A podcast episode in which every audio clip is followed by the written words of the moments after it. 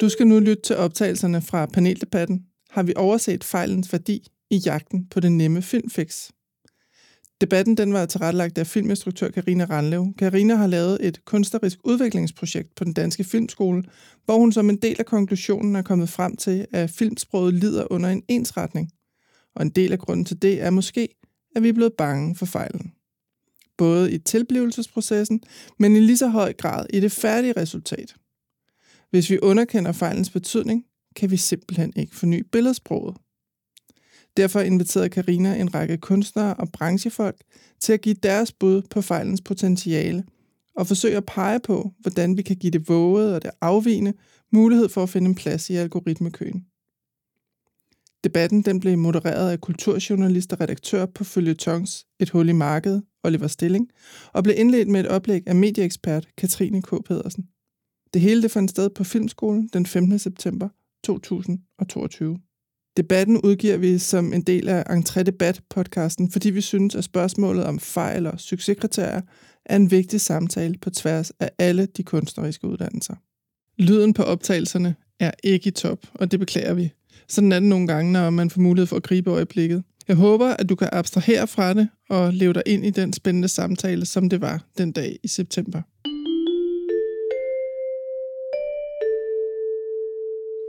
Alle sammen, velkommen til den her fyraftenssamtale med titlen Har vi overset fejlens værdi i jagten på det nemme filmfix? Øhm, altså det der fejlens værdi, eller fejlen op på pittestalen, hvad er det egentlig, jeg mener med fejl? Fejl er jo ofte at betragte som noget forkert, øh, og i stedet for fejl kunne der også have stået noget om afvielse, eksperiment, noget fandenivoldsk eller vågeri. Grunden til, at jeg har valgt at blive ved fejl, er, at jeg ser en særlig formel for filmproduktion køre stablen, som jeg hele tiden selv i hvert fald fejler i. I virkeligheden laver jeg jo ikke fejl som sådan.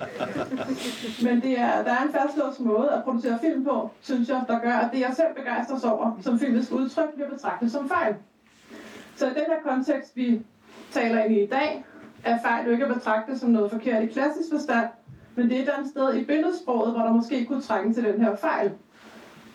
Jeg hedder Karina Randlev, og jeg er uddannet herfra i 2012 som animationsfilmsinstruktør, og inden da er jeg selv er billedkunstner med meget base fra Berlin.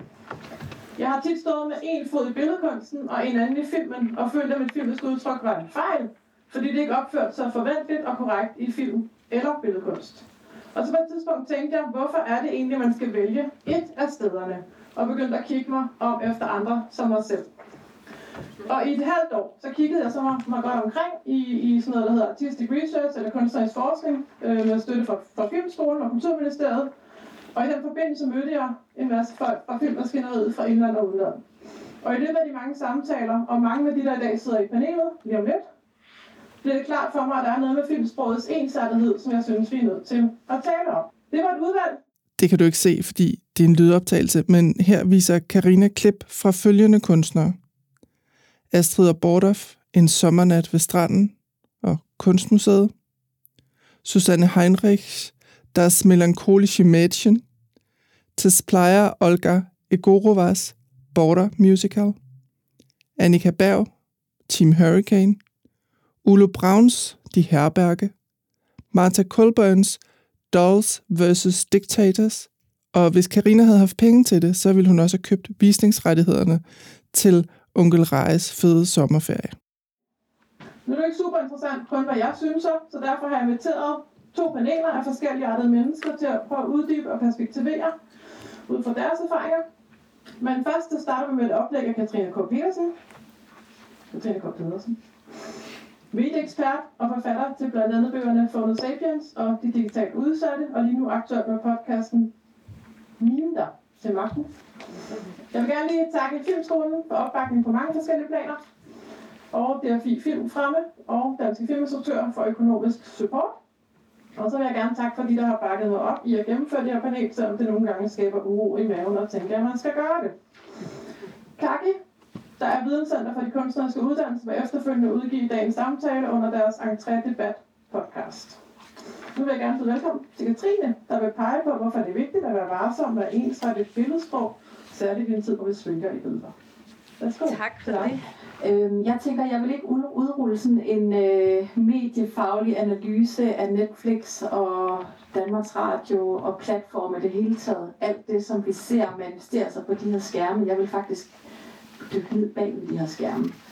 Fordi det ligesom, synes jeg er sjovere at prøve at kigge lidt på, hvad er det for en teknologi, der er med til at definere vores virkelighed, med til at kuratere det, vi møder, med til i den grad at, at ensrette vores øh, de levende billeder, som vi møder, og den øh, kultur, vi møder.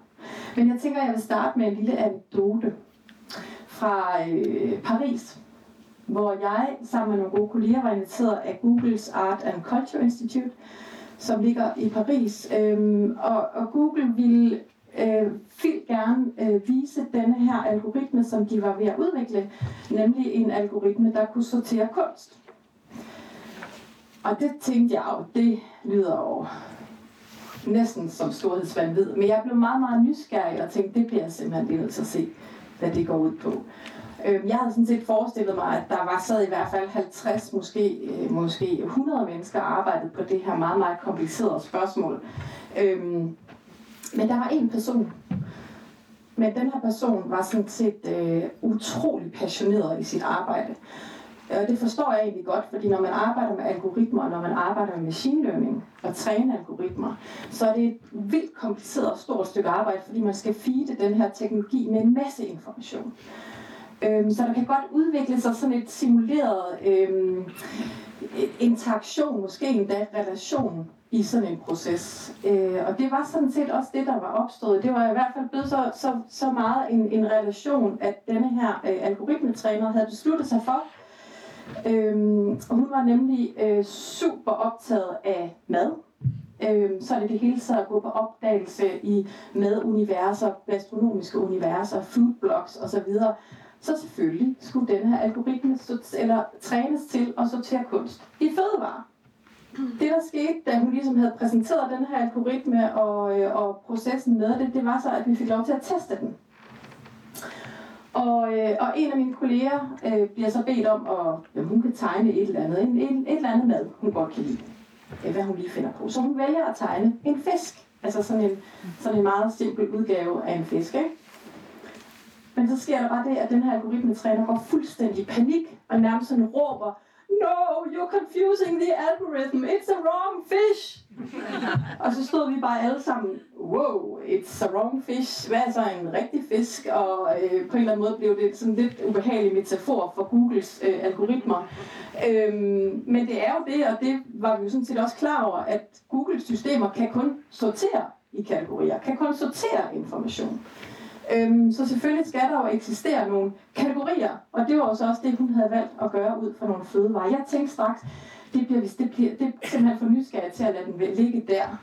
Så jeg oprettede simpelthen sitet thewrongfish.com, og I er meget velkommen til at klikke ind på det nu, også fordi der er et billede, der jeg gerne vil vise, nu når jeg kunne have hvad hedder det, slideshow med her, så tænker jeg, at det vil jeg have med til jer på jeres smartphones, fordi det er jo det, der er smart ved den her smart teknologi, det er jo, at, øh, at, øh, at man lige hurtigt kan klikke ind, og så kan man få en, en oplevelse med en kunstner, der hedder Ada, Ada, Ada, som jo ikke arbejder med fødevarer eller fisk, men som har en praksis, praksis, som handler om ligesom at kaste lys på de kroppe, der ikke kan være i de her kategorier, som de her platforme de stiller til rådighed. Øhm, jeg ved ikke, om I alle sammen har øh, Adas værk fremme. Jeg vil lige råde jer til at lægge telefonen sådan der, for ellers så kan I kun se halvdelen af værket. Øhm, men hvis I lige scroller lidt ned, så ser man sådan et billede her af Ada i venstre side, øh, og i højre side, så er det simpelthen en, en, øh, et billede af de algoritmer, som Ada har leget med. Det her kunstværk hedder en transitum. Og nu skal jeg lige forklare, hvad det egentlig er, fordi det er faktisk en live performance.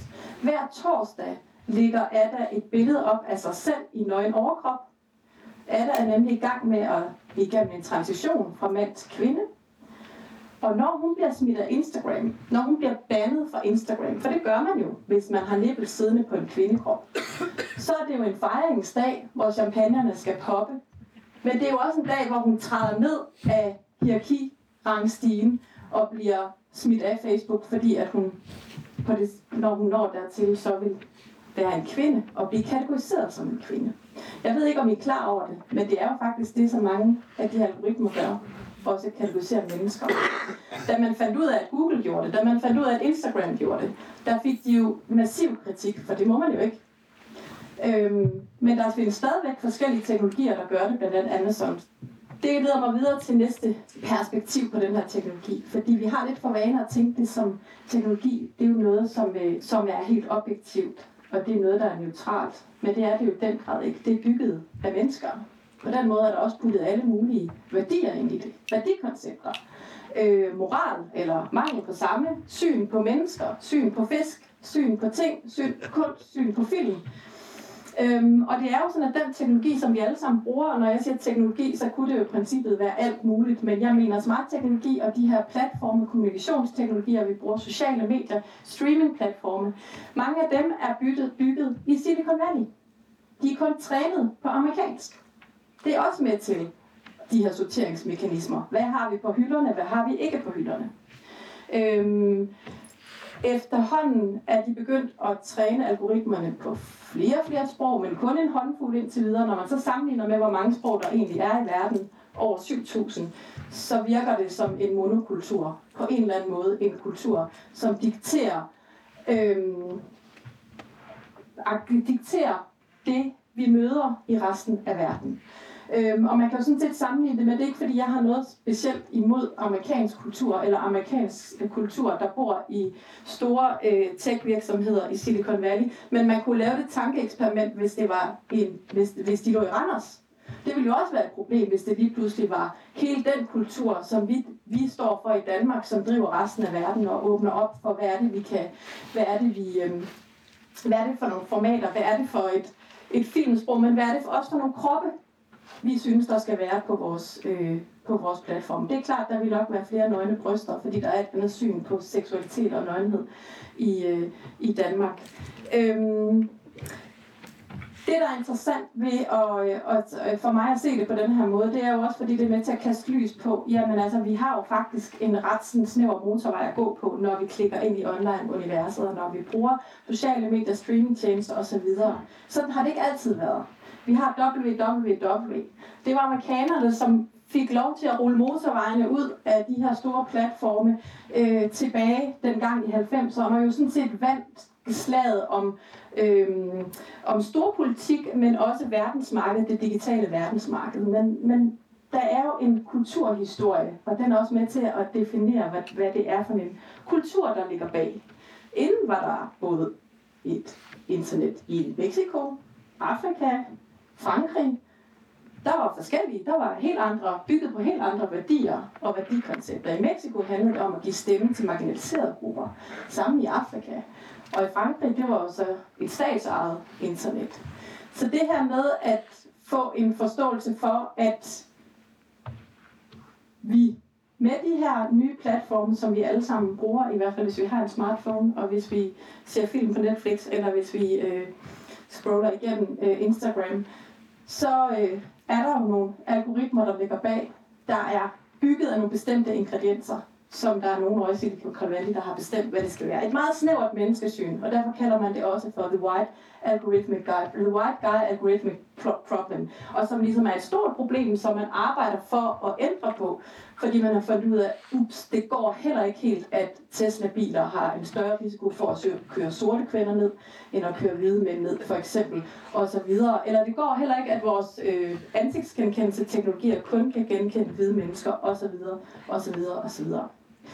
Det var måske et lidt alternativt blik på medievirkeligheden i dag, men ikke desto mindre så er det rigtig meget med til, ja, som du siger, Karina, hvorfor er det, vi har så brug for, brug for at se, en, se lige præcis det, der ikke passer ind i de her kategorier, og som vi har for vane til måske lidt at glemme, eller øh, øh, øh, det håber jeg ikke, men altså det kan det jo være, det er det der risiko, hvis vi fortsætter kun på de her motorveje, øh, som vi gør nu. Så øh, jeg vil ikke sige så meget andet, men jeg glæder mig sindssygt meget at høre, hvad alle jer andre har på hjertet. Tusind tak, Katrine. Og øh, heldigvis sidder du med i panelet lige med, så kan vi tale videre. Så vil jeg egentlig gerne bede øh, først dagens første panel om at komme op på scenen, og, øh, og øh, dagens moderator, Oliver Stilling. For du er jo kulturjournalist, og øh, du står for online avisen Følge Tons. kunsttalent, der hedder et hul i markedet. Øh, og på deres side står der, altså på hul i markedet side står der, der er et hul i markedet. Du har let med lys og lygte, og nu har du fundet, hvad du søgte. Du drømte op oplysende, underholdende og kritisk kunstformidling, og det får du i brevet fra redaktør Oliver Stilling. Altså, jer to, ikke? I to, har jeg, Kirsten og Maria, har jeg inviteret, fordi at øh, i jeres filmkabarerer, der, der bruger I mange forskellige elementer. Jeg synes lige, vi så det. Der er ligesom alt fra hånddukkerne, han, hånddukkerne til de, til, de, til de store slåede, hvis vi kan kalde det sidste klip fra storslået. Ikke? Øhm, og så synes jeg, og nu må I jo undskylde, hvis, jeg, hvis, det, hvis det er en kritik, men jeg synes jo, at, at, at skuespillet i jeres film kan ikke altid betegnes som sådan lækkert skuespil i klassisk forstand. Og, og jeg ser en blanding af både konstruktion og almindelighed, som optager mig i forhold til film. Line, i panelet sidder også du. Øhm, og det gør du af mange grunde. Altså, øh, grund 1 er jo, at du, du kommer fra, øh, fra teatret, og jeg, jeg tænker, at der er noget med teater, og vi godt kan bruge noget fra teateret i filmen. Øh, men det er også noget med din tilgang til virkeligheden, som jeg synes er så meget særegenhed, din egen. Og selvom du ikke selv laver scenografierne til dine forestillinger, så er det som om, når jeg går ind og ser de forestillinger, du har skrevet manuskriptet til, altså dramat, der, der ligner dramatisk, det glemte jeg at sige, øhm, og, og husk på på Betty Nansen lige nu. Men det er som om, at der alligevel er en fælles øh, måde, scenografien ser ud på, selvom det er dig, der har skrevet det. er bare nysgerrig på, hvordan, om du ligesom sådan har en, en ube, altså om der er noget i den måde, du skriver på, der, der får, det, får det til at skinne igennem der.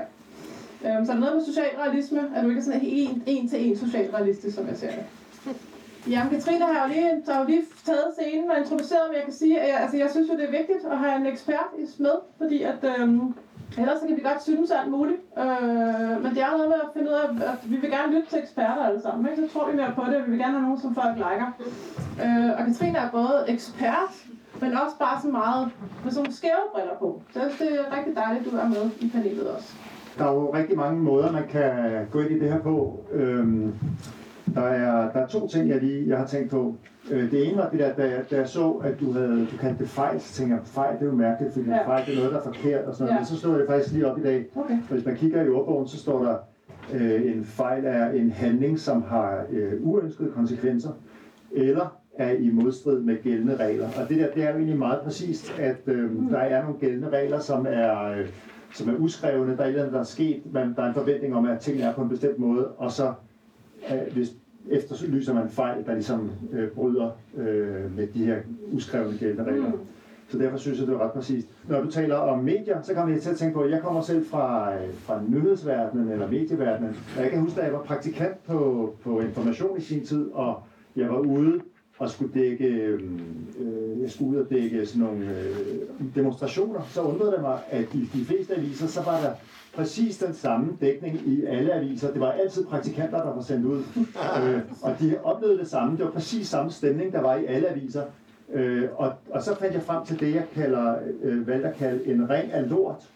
øh, som er, at, øh, at det, der går galt, det er, at der, man sender en praktikant ud. Øh, praktikanterne, de vil gerne have det, som de regner med, redaktøren øh, har forventning om, at der kommer. De stiller øh, de mennesker, de møder på gaden, øh, de spørgsmål, som de tænker, øh, de gerne vil have svar på. Dem, der svarer på spørgsmålene, svarer det, de ved, de plejer at se på tv.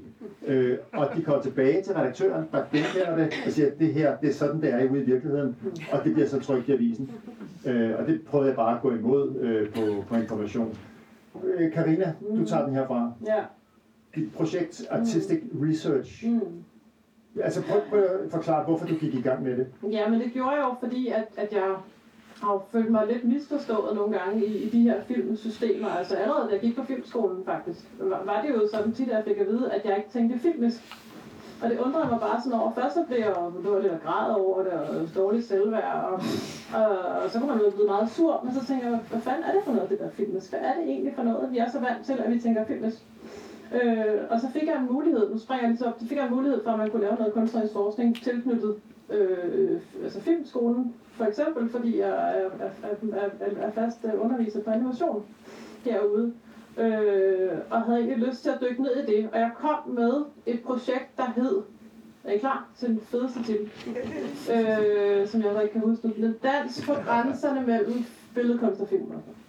Øhm, og det startede egentlig op med, at jeg ville bruge min egne, jeg troede egentlig, at jeg skulle bruge min egen arbejde til at forstå, hvordan de bedre kunne komme ind i systemet og, og, og blive vist på Danmarks Radio, for eksempel. Jeg altid får sådan, for at vide, det fanger ikke på 30 sekunder, eller hvorfor tænker du så meget i form, eller sådan noget. Øhm, og så bliver jeg egentlig mere og mere optaget, jo flere jeg talte med, bliver jeg mere og mere optaget af, at øh, ikke at kigge så meget ind i mine egne arbejder, men finde ud af, om jeg egentlig var helt alene om det her, og hvad skete der så. Og så mødte jeg jo alle de her spændende mennesker, som altid har alle sammen, jeg har alle sammen talt med jer ikke, i, i forskellige versioner. Altså Line har jo skrevet, vi har jo arbejdet sammen på en film, og, øhm, men det var ligesom starten på det. Og så har jeg jo mødt, øh, for eksempel så vi et klip før øh, Team Hurricane, øh, Annika Berg, der har gået herude. Øh, hun sagde jo til mig, hun talte med også i forbindelse, at at hun, øh, hun mærker, når hun søger ind på, på altså hun søger støtte på Filminstituttet for eksempel til sine projekter, så mærker hun altid, at de overhovedet ikke forstår, hvad hun har gang i sig start. Men, men hun mærker også altid, når hun så har lavet noget, så er folk skide begejstrede. Så der er et eller andet den der processen, altså arbejdsprocessen, som jeg også tænker, vi, vi kommer til at tale lidt om senere i dag, den der, hvordan går man egentlig, hvordan er det her system egentlig bygget op i forhold til Øh, når jeg siger det her system, så er det filmstøttesystem, hvordan udvikler vi ting, øh, hvor at man jo tit sådan, der, der mangler måske et sprog, for at folk forstår, hvad man laver. Folk skal jo, de skal jo have set noget lignende. Konsulenterne, der sidder og støtter film, skal jo, eller, eller redaktører af Danmarks Radio, de skal jo have en referenceramme af noget andet, for at kunne ture og kaste sig ud i noget, som ikke lige det, det plejer. Du nikker, øh, Line. Det er helt vildt meget. Har du oplevet, at, der, at de ting, du kommer med, ikke bliver forstået? Ja, nej, jeg, jeg sad og kom i tanke om, at øh, en gang for mange år siden, øh, var der en berømt dansk filminstruktør, der havde fået en idé om noget, og øh, han ringede så til mig og sagde, jeg har egentlig udviklet det og sådan noget, men jeg vil gerne have dig med øh, til at skrive, videreudvikle på det, han har lavet treatment og, og så, for han skulle til møde inde på TV2, øh, og øh, og, og jeg, jeg siger dem, det er fint, jeg, jeg går bare med til mødet. Jeg havde overhovedet ikke øh, rørt det, eller altså, jeg slet ikke været med til noget. Og så kommer vi ind til mødet, og så sidder der berørte personer for, for enden. Og så kigger de sådan nervøst på mig, og så kigger de over på den berømte filminstruktør og siger, vi kan godt mærke, at der er, at Line er kommet ombord. Er det ikke meget teater? Og jeg ikke skrevet altså en kvæk i det treatment. Men bare det, at jeg trådte ind øh, og kom fra Gøjl og, og øh, jeg ved, gamle Molson og kasser med rekvisitter. Altså det var det, de så, snabelsko og gøjler. Øh, altså så var jeg døde projektet for ham. Jeg havde intet skrevet. Det var en virkelig berømt international filminstruktør. Altså, men, men, men der skal ikke så meget til. Jeg har givet op på... Altså, jeg givet, altså jeg, vi har lavet noget sammen fordi at jeg bare sådan gik efter dig, øh, gemte mig, bare de ikke ser mig, og du skulle jo også gøre alt muligt for at få nogle penge til, til, til det, vi skulle lave, men, mm. men ja, jeg, jeg orker det simpelthen ikke engang. Altså, altså at sidde derinde på det kontor og sige, men det, altså, fordi ja, der er for få referencer, og, og jeg har også selv for lidt referencer, bare blive præsenteret for, for det her. Oh, jeg tænker bare, hold da, der er en helt verden, jeg ikke kender, altså, øh, som jeg med det samme skal hjem og, og kigge på. Mm. Jeg kan se, at der former sig en masse tanker i hovedet på jer.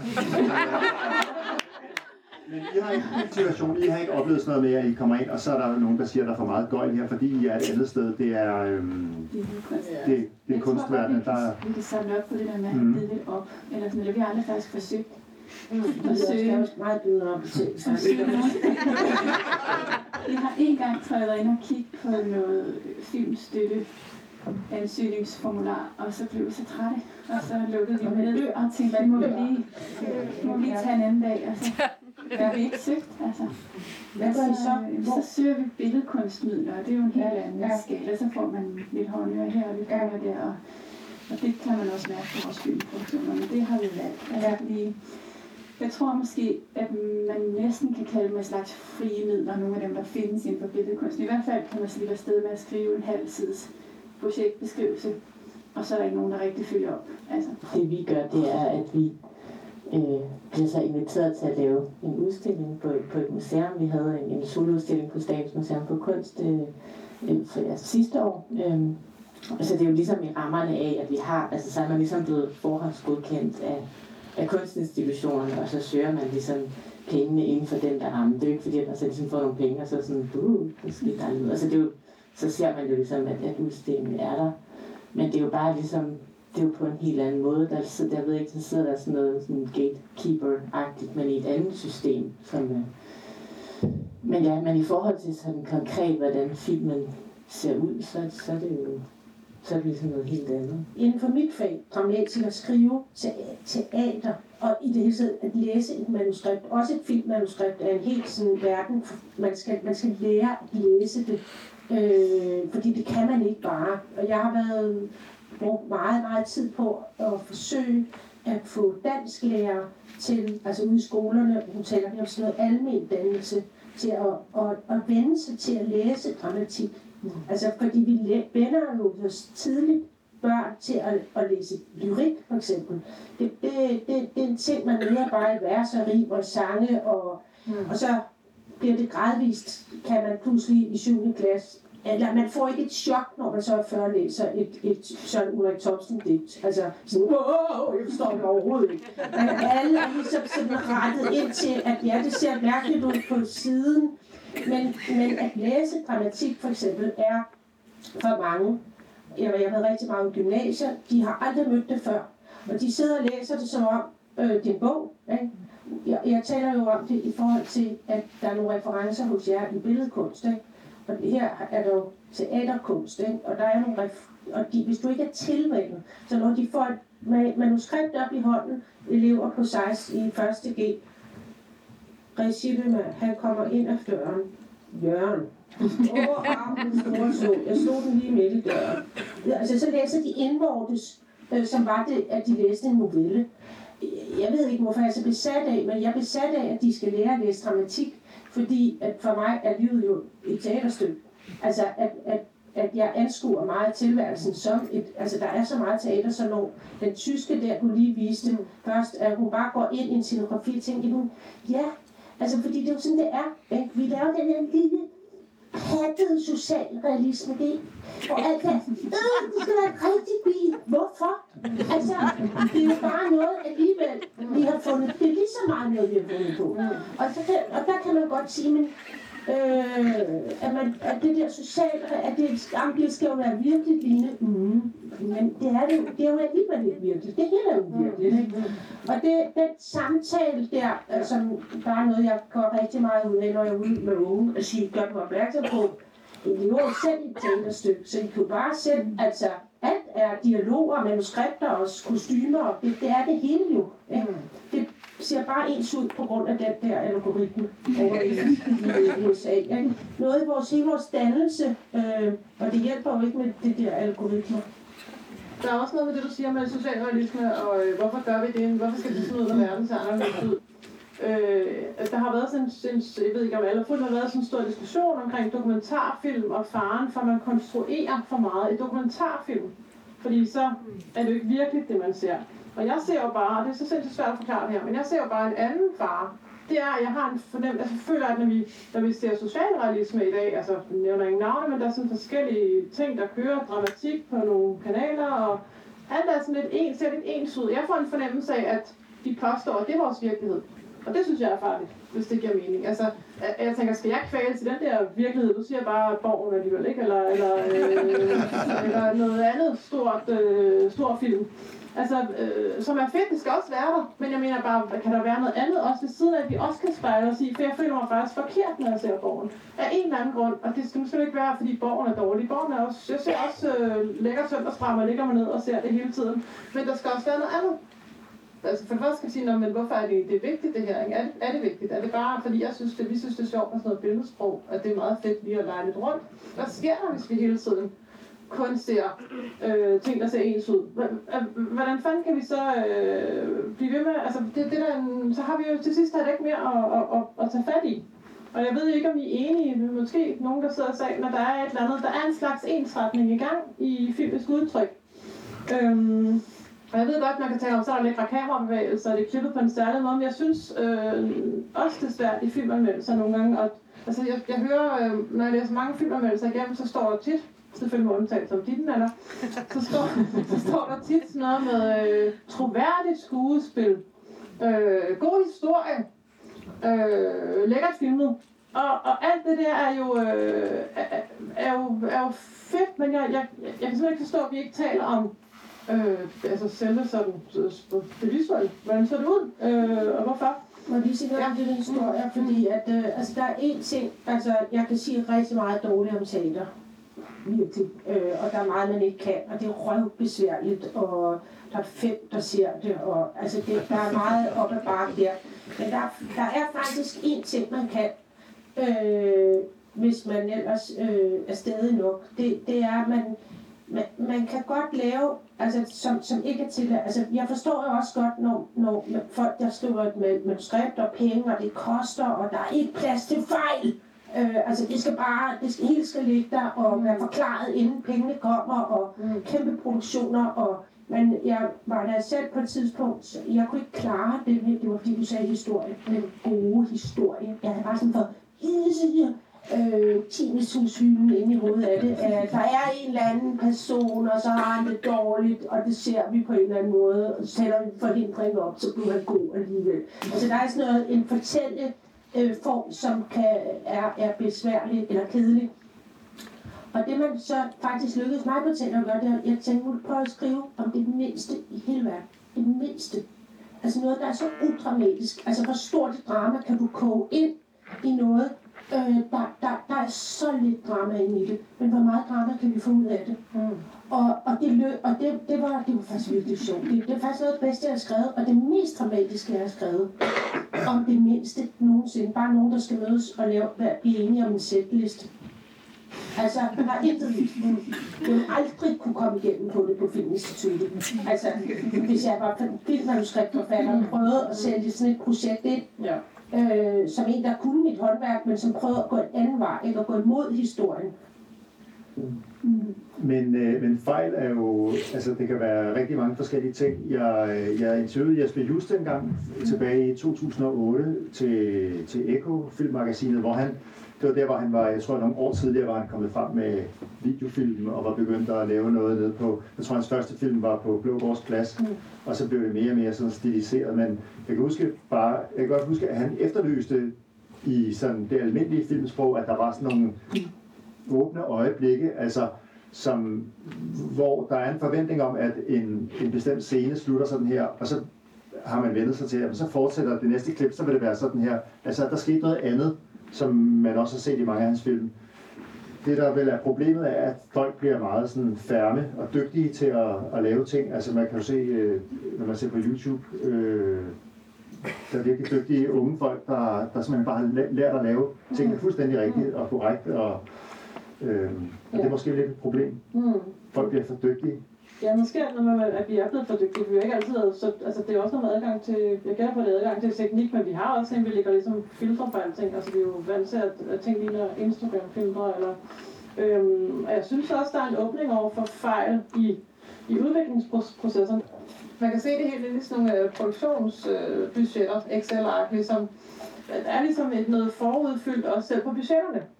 Der hedder, om vi skal jo have en grader på, og vi skal også have det kørt ud på en særlig, og, og vi skal også øh, stadig købe det a selvom vi kan købe det derhjemme. Eller, altså der er sådan en, et hjul, der ruller på en eller anden måde. Øh, jeg tror, at, øh, at, at det kan godt være, at der var altså, sådan en kliché, ikke? At, at, at Picassos øh, skitser var federe nogle gange end øh, lille, lille, lille hurtig ind fra hoften der. Men, men den der snak i billedkoncerten om, at skitserne er federe, eller sådan noget. De er mere, øh, de er mere levende og sådan noget. Og man kunne godt overføre det lidt på filmsproget. At måske misser vi nogle gange et eller andet. Og det er altid farligt at tale om økonomi, at man skal skære ned på budgetterne. Fordi så sidder kulturministeriet og tænker, hvis, hvis vi skal bare, så skærer vi bare på hele budgettet. Det skal ikke nogen penge. Men det er ikke det, det handler om. Det er noget med, at når vi har mange penge, så, så, så er der også en forventning til, at det skal være enormt flot og lækkert på en særlig måde. Og de der, øh, at, at man ligesom kan øh, se sporene af, at det faktisk er noget, der er konstrueret. Altså, hvor bliver det af? Hvorfor er det vigtigt at kuratere? Det er jo, det, det er jo noget med kuratering af indhold, ikke, i virkeligheden. Ja, eller vigtigt at have fokus på det. Altså, nu kan man sige, nu taler jeg om, om, om, om de her platforme, ikke? men det gør sig jo gældende i mange systemer. Og det er jo sådan, de indrettede, at der er nogen, der sidder og dikterer en eller anden bestemt kultur og filosofi, som vi ikke får øje på, fordi vi ikke taler om det som sådan. Men jeg synes også, det er interessant det her med, at, man, at kunsten altid på en eller anden måde skal bryde lidt, sådan hacke lidt systemerne for at finde plads. Ikke? Så det handler også om hele tiden at stå lidt udenfor, fordi at alt bliver målt og vejet i nogle og bliver valideret på en måde, som gør, at det, at det er svært at, altså, at det hele tiden på en eller anden måde øh, øh, gør, at man på en eller anden måde skal bryde lidt med, eller bypasse lidt, eller og det er jo nok sådan, det altid har været lidt, men som jeg ser det, er det bare blevet mere skingert. Altså fordi, at der er en one size fits all, sådan meget poleret tilgang. Og grunden til det er det ud fra der, hvor jeg kommer fra, der er sikkert andre, der kan fortælle om det på alle mulige andre måder. Men det er jo også fordi, netop når vi har denne her øh, øh, forretningsmodel på de her streamingtjenester, hvor man kan måle på, man har en masse data, hvad er det folk gerne vil have? Så giver vi dem det, de gerne vil have. Mm. Og så giver man dem ikke et rum, hvor de kan få lov til at se nye perspektiver, eller lære helt nye ting, som de ikke havde troet, de kunne lære. Og det er jo der, hvor jeg tænker, at kunsten er så sindssygt afgørende. Øhm, jeg lavede på et tidspunkt en, øh, en bog, hvor jeg samlede en masse kunst, der var blevet censureret fra platformer. Det er efterhånden nogle år siden. Øh, jeg talte med en kvinde, der blandt andet skrev fra The New York Times, og hun sagde det her med, jamen altså man kan jo, det første man gør i et diktatur, det er at fjerne kunsten, kunstnere og kritikere. Og man kan jo sige, det er jo lidt, det er jo lidt voldsomt, at vi sidder her og snakker om, hvordan får det plads. Mm. altså hvis man sådan tænker den sådan helt ud i sådan en, ja, en, en dårlig humørstanke over, at minder det lidt for meget om sådan en, et lidt diktatorisk system, vi har, hvis der ikke er plads til det. Mm. Og hvis man altid skal finde en eller anden berettigelse til, øh, vi taler også om det der med, kan man overhovedet have en hverdag som kunstner? Den, jeg ved ikke, hvad jeg vil sige med alt det her, men det er bare interessant det her med, at, det, at kunsten passer ikke ind i de her systemer. Det skal den for guds skyld heller ikke, for den skal jo forholde sig til dem og stille spørgsmål. Mm. Men jeg tror, det er blevet mere skinnert, og jeg tror, det er blevet mere ensrettet. Øh, Maria, var du ikke, jeg, jeg så den der tekst, du har skrevet. Er det ikke dig, der er inde på det her med, at Mette Bock, jo, da hun var kulturminister? Jeg sidder og kommenterer ja. ting på Mette Bock. Jeg tror noget af det første, hun gjorde, ja, da hun startede som kulturminister, det var, at hun satte sig for at ville lave en behovsanalyse for at finde ud af, hvad for noget kultur har danskerne behov for. Og jeg synes, det var vildt interessant, altså fordi selv hvis man kunne finde ud af det, altså det kan være, jamen det er som selvfølgelig med henblik på at finde ud af, hvad skal vi støtte, så vi kan sørge for, at der ikke går nogen støttekroner til spilde. Smart nok, så kan jeg lige sætte derhen, hvor det har en effekt. Danskerne bliver glade. Det kan være simpelthen så, så vildt, altså fordi Ja, så kan man sige, at hvem havde foreslået, at vi har brug for en filmkabaret om, det er lige præcis om postvæsen? altså, altså, så, altså, måske, altså, måske ved vi ikke, hvad vi har behov for. Måske ved vi, hvad vi har behov for lige nu, men vi ved ikke, hvad vi har behov for om 10 år. Og vi har brug for, at der er sådan en, en spilproduktion, eller en mere produktion. Og så vil der være projekter, som kører i sandet, eller som er irrelevante og for altid irrelevante. Men der vil også være noget i blandt de der til synligheden irrelevante projekter, som viser sig pludselig at have en betydning, eller vælte ind i en eller anden aktualitet, vi ikke kunne have forudset. Ting sker fra dag til dag. Mm.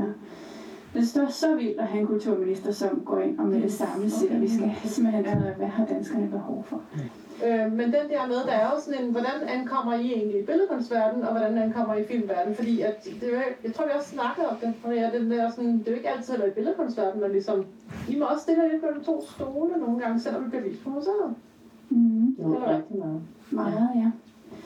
Så ja, det er, det er jo problematisk også, fordi vi arbejder jo ligesom med altså en tung filmproduktionsmaskine, når, når, vi, når vi arbejder. Øhm, og der er jo bare for få ressourcer, fordi vi vil gerne have, altså selvfølgelig kan man godt ligesom se, at ja, det er et billedsprog, men vi, vi vil jo gerne have, at det ligesom er, er ordentligt, ikke? Og så har man ligesom de der lidt mere frie billedkunstmidler, men inden for, altså, ja, den, øh, de midler, der så bliver givet til billedkunst, forstår man, eller systemet jo ikke, at film er meget, meget dyrt, og man skal være mange til ligesom at dække alle de arbejdsopgaver, der er. Mm. Øh, og det er det bare slet ikke givet til, når det er billedkunst. Det er som om, at der kan man stadig kun forstå, at der er en, måske nogle gange to øh, afsætter på det her, og så går de i gang med deres lærred og den her pensel.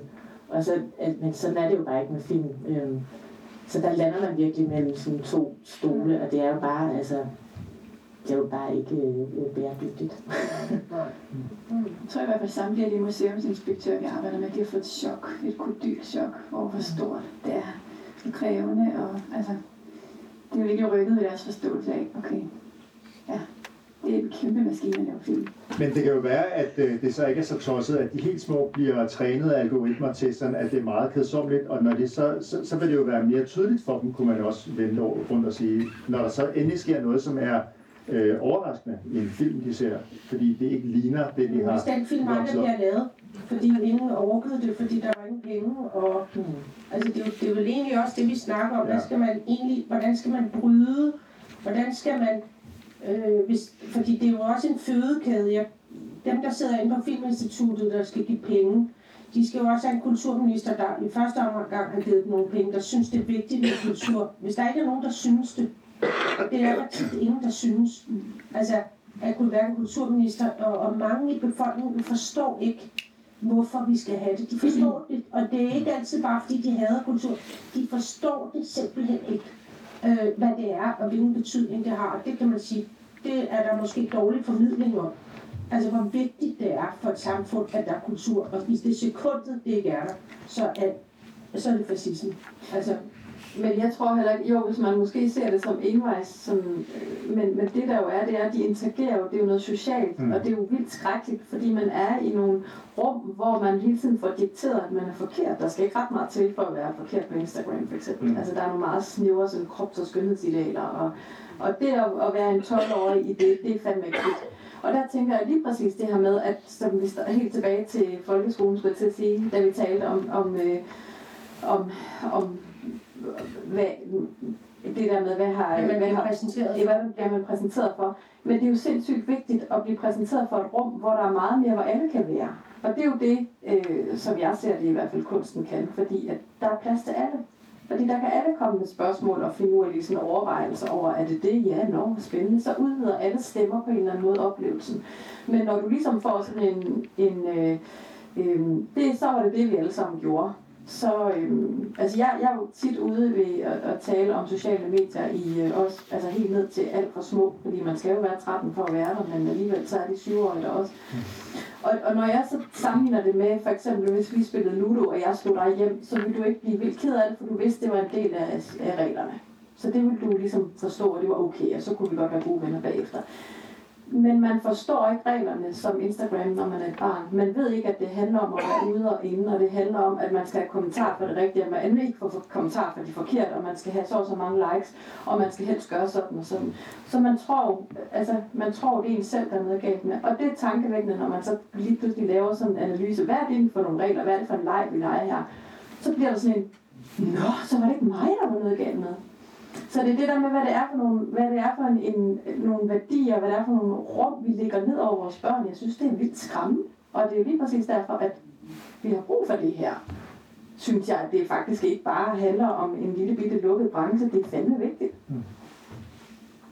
Ja. Ja, jeg er også meget enig faktisk. Altså, jeg tror, det er fordi, det her det var lige tilbage til Mette Bock-tiden, hvor det var sådan helt oppe og landet meget ned på de enkelte udøvende kunstnere. Nu tænker jeg så især på billedkunstnerne, som øh, tror, altså, synes jeg, tænker jeg er meget prekært arbejdende felt. Der var også meget sådan, Ej, hvor er billedkunstnerne i samfundsdebatten? Hvorfor skriver de ikke nogle kronikker? Og sådan, de har bare ikke tid eller penge til at skrive en kronik. Det har jeg faktisk ikke. Det tager vildt lang tid at sætte sig ned for at skrive. Så bare det der med at komme til ord og, og altså organisere noget, altså det, jeg tror det er sværere som en mere prekær gruppe, altså at, at trænge igennem, men det, det kræver nogle ressourcer. Og det var meget den, vi var trætte af lige der, sådan, Åh, hvorfor skal det, og hver gang der kommer en ny kulturminister, så starter det helt fra bunden, men og, hov, hvad er billedkunst for noget, og hvad skal vi bruge det til, og så, så, så savner vi selvfølgelig nogle organer. Vi har jo billedkunstnernes forbund, og vi har nogle sådan små aktører, men ikke rigtig løfte noget. Jeg tror, det var sådan en træthed, der var der, som jeg lige refererede til, vi var inde i. Mm. Vi mindedes den gode Mette Bock og, og den tid. Men ellers er jeg enig. Altså, der er et kæmpe arbejde, og vi nyder virkelig også at være ude. Vi har været rigtig meget rundt i Danmark og vise vores film. Både på gymnasier og, og i øh, kulturhuse og sådan noget. Og vi synes faktisk, det er noget af det, der er allermest givende med vores praksis, det er at komme ud og møde folk og vise dem filmene og have den der chance for at snakke med dem. Og vi oplever virkelig, at, at øh, det, det, det føles som om, at folk faktisk øh, får noget ud af det, for at få et andet syn på. Ja, nej, nu kommer der nogen fra København med noget videokunst eller sådan noget. Vi keder sig på forhånd, ikke? Men så oplever vi at taget ind i et rum, at det faktisk henvender sig til dem også. Og det synes, det synes vi er det, der gør vores arbejde meningsfuldt. Hvis ikke der var et publikum, og det var lige meget. Altså, det kræver virkelig nogle ressourcer, fordi man ved, ligesom, hvem er det, der skal gøre det? Altså med sådan en altså virkelig, vil jeg bare gentage, en virkelig prekær arbejdsgruppe, hvor de fleste billedkunstnere jo virkelig er sådan uh, working poor.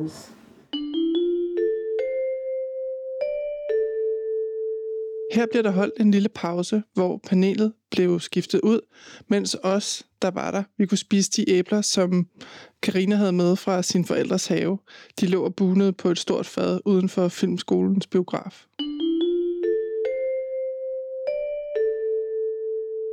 Vi brugte jo første halvdel på at pege på sådan en udfordring, kan man jo godt kalde det, øh, som det ser ud lige nu, når vi producerer film. Øhm, og nu vil vi se, om der er gode bud ind på nogle løsninger. Øh, og derfor vil Katja Sander, som er med os lige om lidt her på Zoom fra Grønland.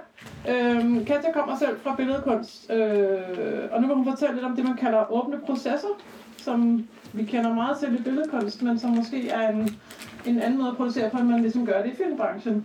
Øh, og så vil hun også fortælle om den skole, hun, øh, hun underviser på er professor på op i Nordland, i Lofoten, hvor de ligesom har, øh, har valgt at sige, at der ikke noget, der hedder film og billedkunst. Det er ligesom én uddannelse, der, der kører det hele på en gang. Hej Katja. Altså, ja, hej. Jeg er i Grønland for tiden øh, på et forskningsophold. Øh, så det er derfor, jeg desværre ikke kunne være til stede hos jer. Det er jeg lidt ked af. Øh, jeg vil tale lidt om øh, ordet fejl og ordet succes, hvad det egentlig er. Øh, og så vil jeg fortælle en lille smule om det, man kalder kunstnerisk praksis, og hvor meget det afhænger af det, man kan kalde processer og måder at forstå processer på i, i billedkunstsammenhæng. Øh, og så vil jeg fortælle noget om den skole, hvor jeg er professor nu, efter at have været professor i ni år på Kunstakademiet i København, hvor jeg var billedhuggerprofessor.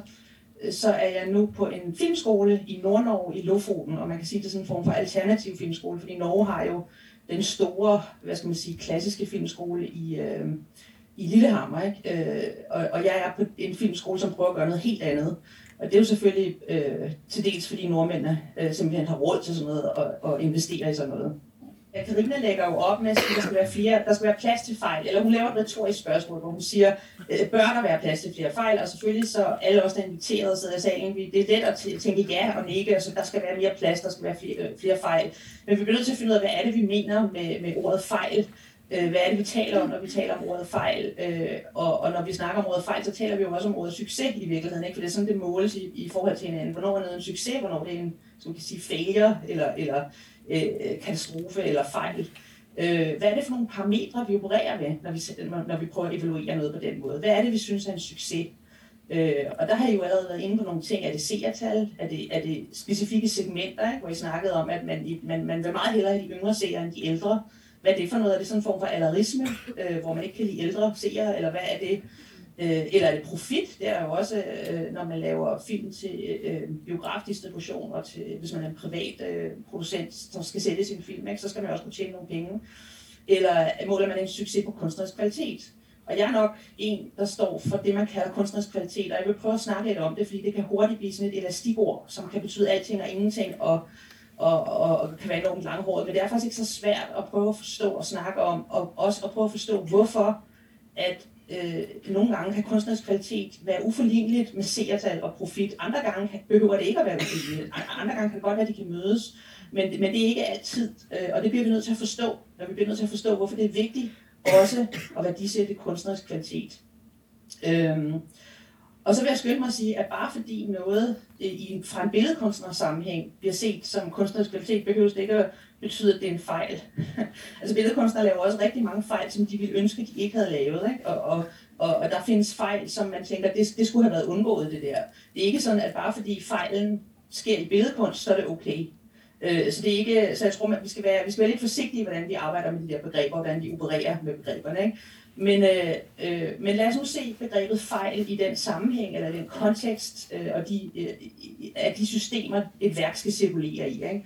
Og, og den måde, et værk forventes at blive evalueret i. Det er der, vi kan se, hvad, hvad betyder det, at noget er en fejl. Ikke?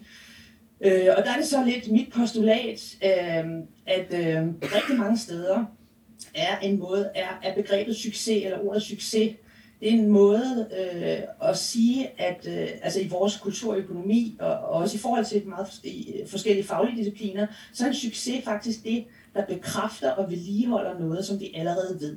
Og også de måder, vi ved det på. En succes er noget, der gør, at man kan ånde lettet op og sige, ah ja, det er sådan, det er. Det vidste jeg godt. Hvor er det dejligt, at jeg vidste noget, der var værdifuldt. Ikke? Så, så en succes er noget, der lever op til et værdisæt, der allerede forstås og anerkendes som vigtigt. Øh, og det kan man jo for eksempel se, hvis vi går på universitetet, ikke? Og, og man skal aflevere en opgave, så skal, den, så skal den holde sig inden for visse formater, som det her fag nu siger, det er sådan, vi gør. Øh, ellers så kan du ikke blive en succes, ellers kan du ikke få en høj karakter, vel? Øh, eller når du skal levere noget på en arbejdsplads, øh, så, så skal det være det, der bliver forventet, som du leverer. Du skal ikke komme og levere alt muligt andet, som din chef ikke har bedt om. Det kan godt være, at det er super spændende, men det er faktisk ikke det, du blev bedt om. Ikke? Så det er ikke sådan, at, at øh, ordet succes på den måde er dårligt, men det er altså noget, der bekræfter og vedligeholder det, vi allerede ved, det vi allerede forventer, øh, og de måder, vi regner med, det bliver leveret på. Ikke? Altså den, de formater, det har. Så det er noget med at leve op til, til, øh, til øh, et, et overordnet værdisæt, som allerede er anerkendt, og som allerede er meget øh, værdisat og forstået som vigtigt.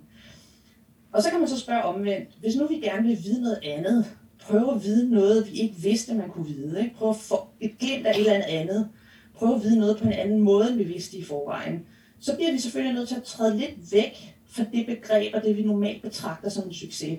Og der kan det måske være produktivt at sige, okay, så lad os tage ordet fejl ind. Øh, og, og det er der, jeg synes, det giver mening, at vi taler om fejl, men, men, men det er jo lidt sådan, når man kommer til, fra billedkunst, så, så, så en, en fejl kan sagtens være en fejl og være negativt. Øhm, så jeg synes, at vi bliver nødt til hele tiden at se det i forhold til den her idé om, at succes er noget, der bekræfter og vedligeholder. Øh, og faktisk på den måde også konserverende, ikke? Konservere en, en kultur og sige, ja, vi er alle sammen enige om, det er sådan her, det skal gøres, det er sådan her, det skal se ud. Et eksempel det er sådan noget, hvis man bruger øh, 170 millioner dollars, det er altså 1,3 milliarder kroner på Top Gun 2. Så er det fordi, man anser det for enormt vigtigt, og der er sikkert rigtig, rigtig mange, der gerne vil bekræftes i, at det den film siger er vigtigt. Altså så, så er det fordi, at, at der kan kun komme så mange penge ind i det, hvis man er sikker på, at det også er, hvis nu vi skal måle det i penge, at det er den værdi, publikum vil sige, øh, det har. Ikke? Øh, og, og der kan man så, når jeg går fra Top Gun 2, så har jeg ikke set noget, jeg ikke vidste i forvejen der er blevet bekræftet en masse ting, som jeg allerede vidste, min kultur ville sige til mig var vigtigt. Ikke? Øh, og hvordan kan, jeg, hvordan, kan vi, hvordan kan vi snakke om noget andet så? Hvordan kan vi komme til at se noget andet, som ikke findes i forvejen? Og nu behøver vi ikke lige at sammenligne det med Top Gun, det var fordi jeg sad og så den her den anden dag med min søn. Øh, og så sad jeg og undersøgte deres budgetter øhm, så når jeg svarer ja til Karina og siger, ja, der skal være plads til fejl, så er det altså i betragtning, altså i forhold til, hvad jeg forstår som en succes i den her diskussion, i den her samtale. Når jeg sidder og snakker med studerende på Kunstakademiet eller på den filmskole, jeg arbejder, så, så snakker vi slet ikke om fejl og succes på samme måde. Øh, så snakker vi snarere om at kunne, kunne ture eksperimentere, kunne se på et eksperiment, kunne forstå, hvad forudsætningerne er for at evaluere et eksperiment, og hjælpe hinanden med at se, øh, hjælpe hinanden med at videreudvikle øh, og skabe processer og metoder. Det vil jeg snakke lidt om lidt senere.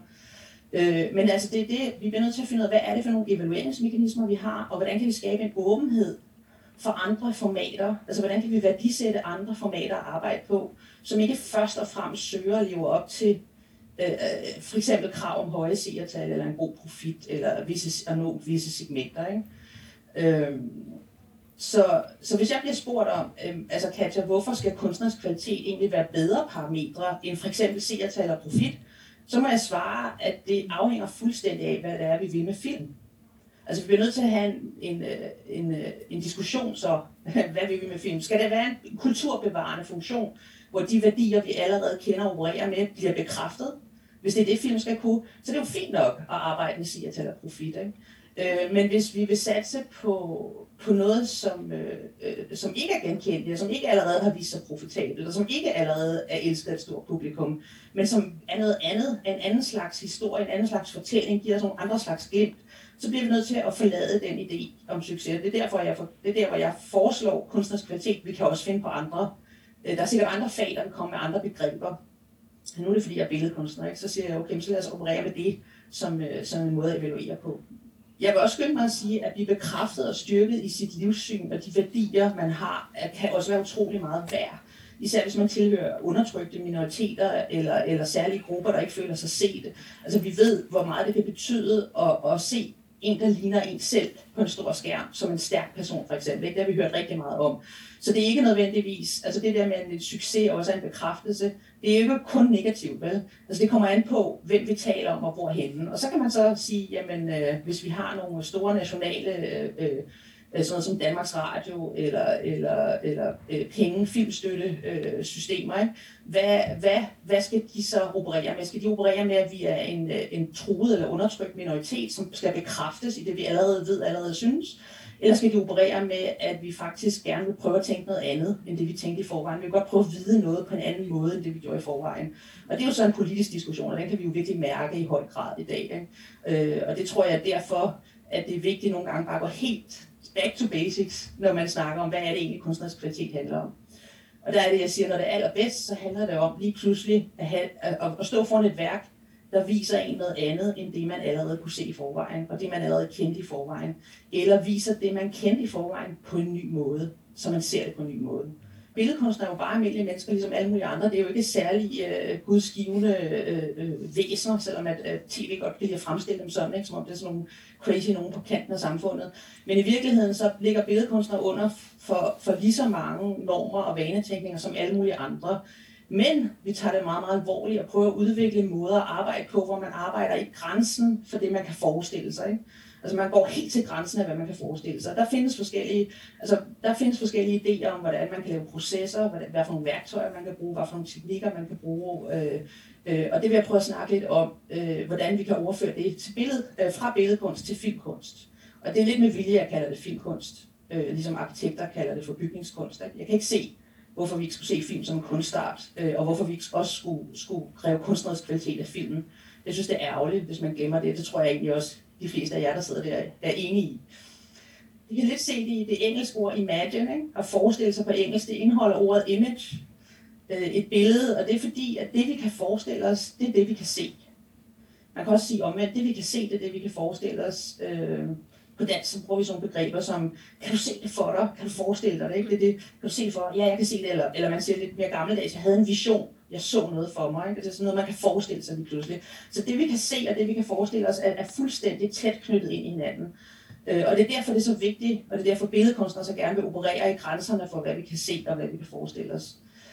Det er jo super svært at operere i de grænser. Hvordan kommer vi derhen? Der vil jeg starte med at sige, at det er fuldstændig umuligt at pege på en færdig opskrift, for så snart man prøver at gøre det, og pege på en opskrift for god billedkunst, så har man sådan set lukket feltet, og så er det faktisk uinteressant. Netop fordi det hele tiden skal udfordre det, vi kan forestille os. Ikke? Så hver opskrift vil bare være et forsøg på at lukke eller begrænse, hvad billedkunst er og kan. Øh, og det, jeg er ikke interesseret i at lukke og begrænse billedkunst, øh, og, og det herunder min er også filmkunst. Øh, men det, at der ikke er en fast opskrift, betyder jo ikke, at alting er fuldstændig ustruktureret og flydende og tilfældigt og bare roder rundt. Og det er det tit, folk kan misforstå, når de kommer lidt udefra. Ikke? Altså billedkunstnere får faktisk en meget systematisk, meget hård og velstruktureret uddannelse, som netop handler om at kunne komme ud og arbejde i yderfeltet af det, vi kan forestille os. Og nu kan vi jo forestille os mange forskellige ting, og der er mange forskellige slags billedkunstnere, og derfor så skal billedkunstneriske praksiser som udgangspunkt være så forskellige som muligt. Det er det, man arbejder med, når man underviser i billedkunst. Man prøver ikke at lære studerende det samme, man prøver at undervise dem i hver især og presse deres praksis. Ikke? I den øh, filmkunstskole i Kappevåg, øh, som er oppe i Nordnorge i Lofoten, hvor jeg arbejder, der har vi brugt de sidste fem år på at prøve at skabe en, en filmuddannelse, eller en uddannelse i levende billeder, som vi kalder det, som er en form for hybrid, hvor vi prøver at kombinere det bedste fra billedkunst med det bedste fra filmkunst. Og jeg vil sige, jeg blev lidt headhunted ind som, som en, der kommer fra billedkunst med en masse med en masse idéer om at undervise i proces og metode og den slags. Øh, øh, så jeg var ikke med til at lave fundamentet for den her skole, men det kommer jo fra øh, nogle filmfolk i Norge, som simpelthen mente, at der blev undervist alt for smalt og alt for konservativt øh, i, i, i film, på filmuddannelserne, faktisk i hele Skandinavien. Ikke? Så den skole, jeg underviser på, øh, det er Kabelvåg, øh, den henvender sig også til hele Skandinavien. Vi har studerende fra både Sverige, Norge, øh, Danmark øh, etc. Også fra resten af verden, men man skal kunne et skandinavisk sprog for at kunne gå der. Øhm, og den er lavet, skolen er sådan set lavet som form for oprør eller protest mod den måde, man forstår en filmuddannelse på, eller man forstod en filmuddannelse på før. Øhm, og noget af det, jeg ligesom blev hentet ind for at fokusere på, det var især øh, og, og diskutere og udvikle ideen om praksis og processer i forhold til en filmskole. Altså ikke længere en billedkunstskole, men en filmskole. Øhm, og der vil jeg bare lige starte med at sige, at det er helt fundamentalt at forstå, at en billedkunstnerisk praksis ikke øh, bare består af en række værker. Det er det, der hedder et øvre, og det er noget kunsthistorikere kigger på. Kunsthistorikere kigger faktisk meget sjældent på praksis. Praksis det er det, vi billedkunstnere kigger på. Og praksis handler om, hvad er det for metoder, vi bruger, hvad er det for processer, vi sætter ind med, hvor bruger vi vores intuition, hvad for nogle erfaringer har vi, hvor bruger vi teori, øh, hvor bruger vi håndværk, øh, teknologi, etc. etc. Så, og, og, og noget af det, der er super vigtigt på billedkunstskoler, det er, at man har så mange for, forskellige praksiser som muligt, som jeg sagde før. Og det prøvede vi at tage over og sige, at sådan skal det også være på en filmkunstskole. Der skal være forskellige praksiser. Det vil sige, at folk skal vide meget forskellige ting med det, de laver. De skal ikke bare ville passe ind i en branche og vil have et job praksis kan bestå af alt muligt. Der kan være alle mulige grunde til en praksis er drevet frem. Det kan være identitetspolitik, eller det kan være noget, man bare virkelig gerne vil udtrykke, øh, eller det kan være en historie, man mener, der ikke er blevet fortalt, som, man, som er nogle andres historie, men som man synes skal fortælles. Men en praksis består altså af en måde at arbejde på, øh, og der kan komme gode ting ud af det, og dårlige ting ud af det. Det er sådan set uinteressant. En praksis kan godt være interessant, selvom den lige pt, altså selvom der kommer noget ud af den lige for tiden, som ikke er så godt. Det kan være, at der er på vej et sted hen, hvor det er interessant. Og når jeg hørte Kirsten og Maria sidde og sige, øh, ja, men det er lidt mere åbent med billedkunst, det, det handler om tillid, og man får nogle penge, og så er der sådan ikke rigtig nogen, der tjekker, så vil jeg altså skynde mig at sige, det er jo fordi, at den måde, man får penge på i billedkunst, er ud fra en evaluering af praksis. Det er fordi, der sidder jurier, og der sidder udvalg, og, og også museer, kuratorer, og kigger på folks praksiser. Øh, og det er altså ekstremt vigtigt at forstå, at man ser på, hvordan folk arbejder, og så siger man, jamen det er super interessant, dem vil vi gerne invitere til at lave et værk. Og der er altså en åbenhed, ikke? fordi der er ikke nogen, der ved, hvad værket bliver. Kunstneren ved det heller ikke selv fra starten af. Vel? Man bliver inviteret til at lave værk, okay, så går man i gang.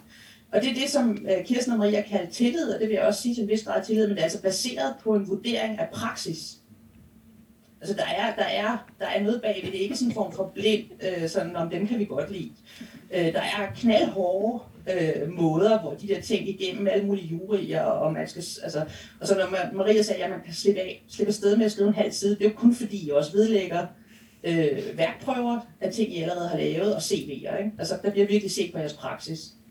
Så det vi satser på, og det vi virkelig prøver at, at, at gøre i, i undervisningen, det er at skabe filmkunstnere, som har en egen praksis, altså en egen stemme, og det vil sige, de, de skal ikke passe ind noget som helst sted. Vi beder dem ikke om at tale til et særligt publikum, eller, eller producere til et særligt format, f.eks. tv eller biograf. De kan sådan set finde ud af med deres praksis, hvad det er for formater, de vil adressere, og hvad det er for processer, de vil have. Og det er vigtigt at forstå, at processer kan være ekstremt forskellige.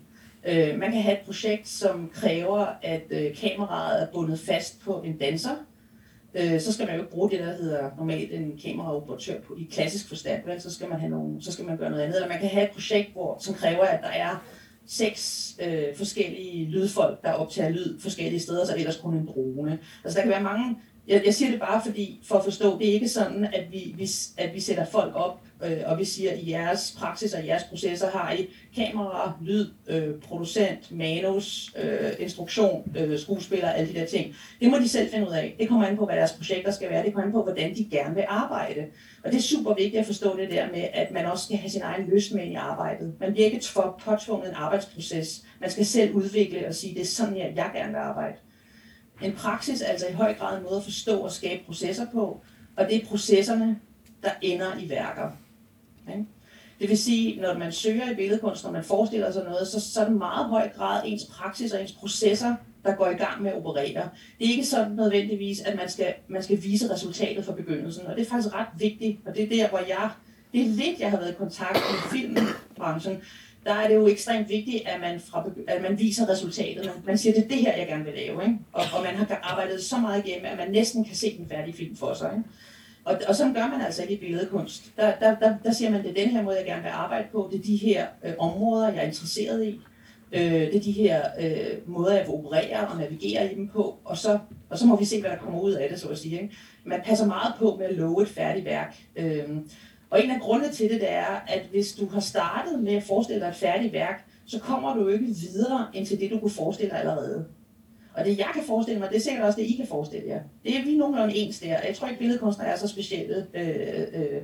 Så, så det en billedkunstner kan forestille sig, det er sikkert det, som de fleste andre også kan forestille sig. Hvordan kan vi komme ud og væk og videre end det, vi kan forestille os fra begyndelsen? Det kan vi kun ved at, at udvikle nogle praksiser og nogle processer, og så ikke vide, hvad resultatet er. Og det er det, vi kalder en åben proces.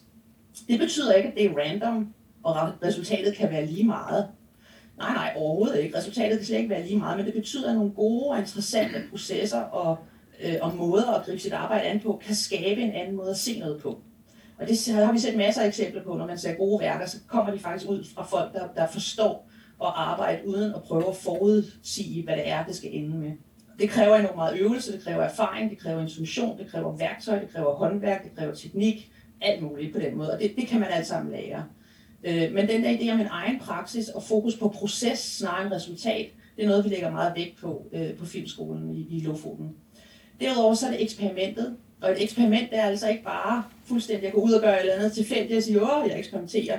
Men vi er nødt til at tage eksperimenter alvorligt og forstå, hvordan bygger jeg eksperimenter op, hvordan kan jeg drage konklusioner på dem.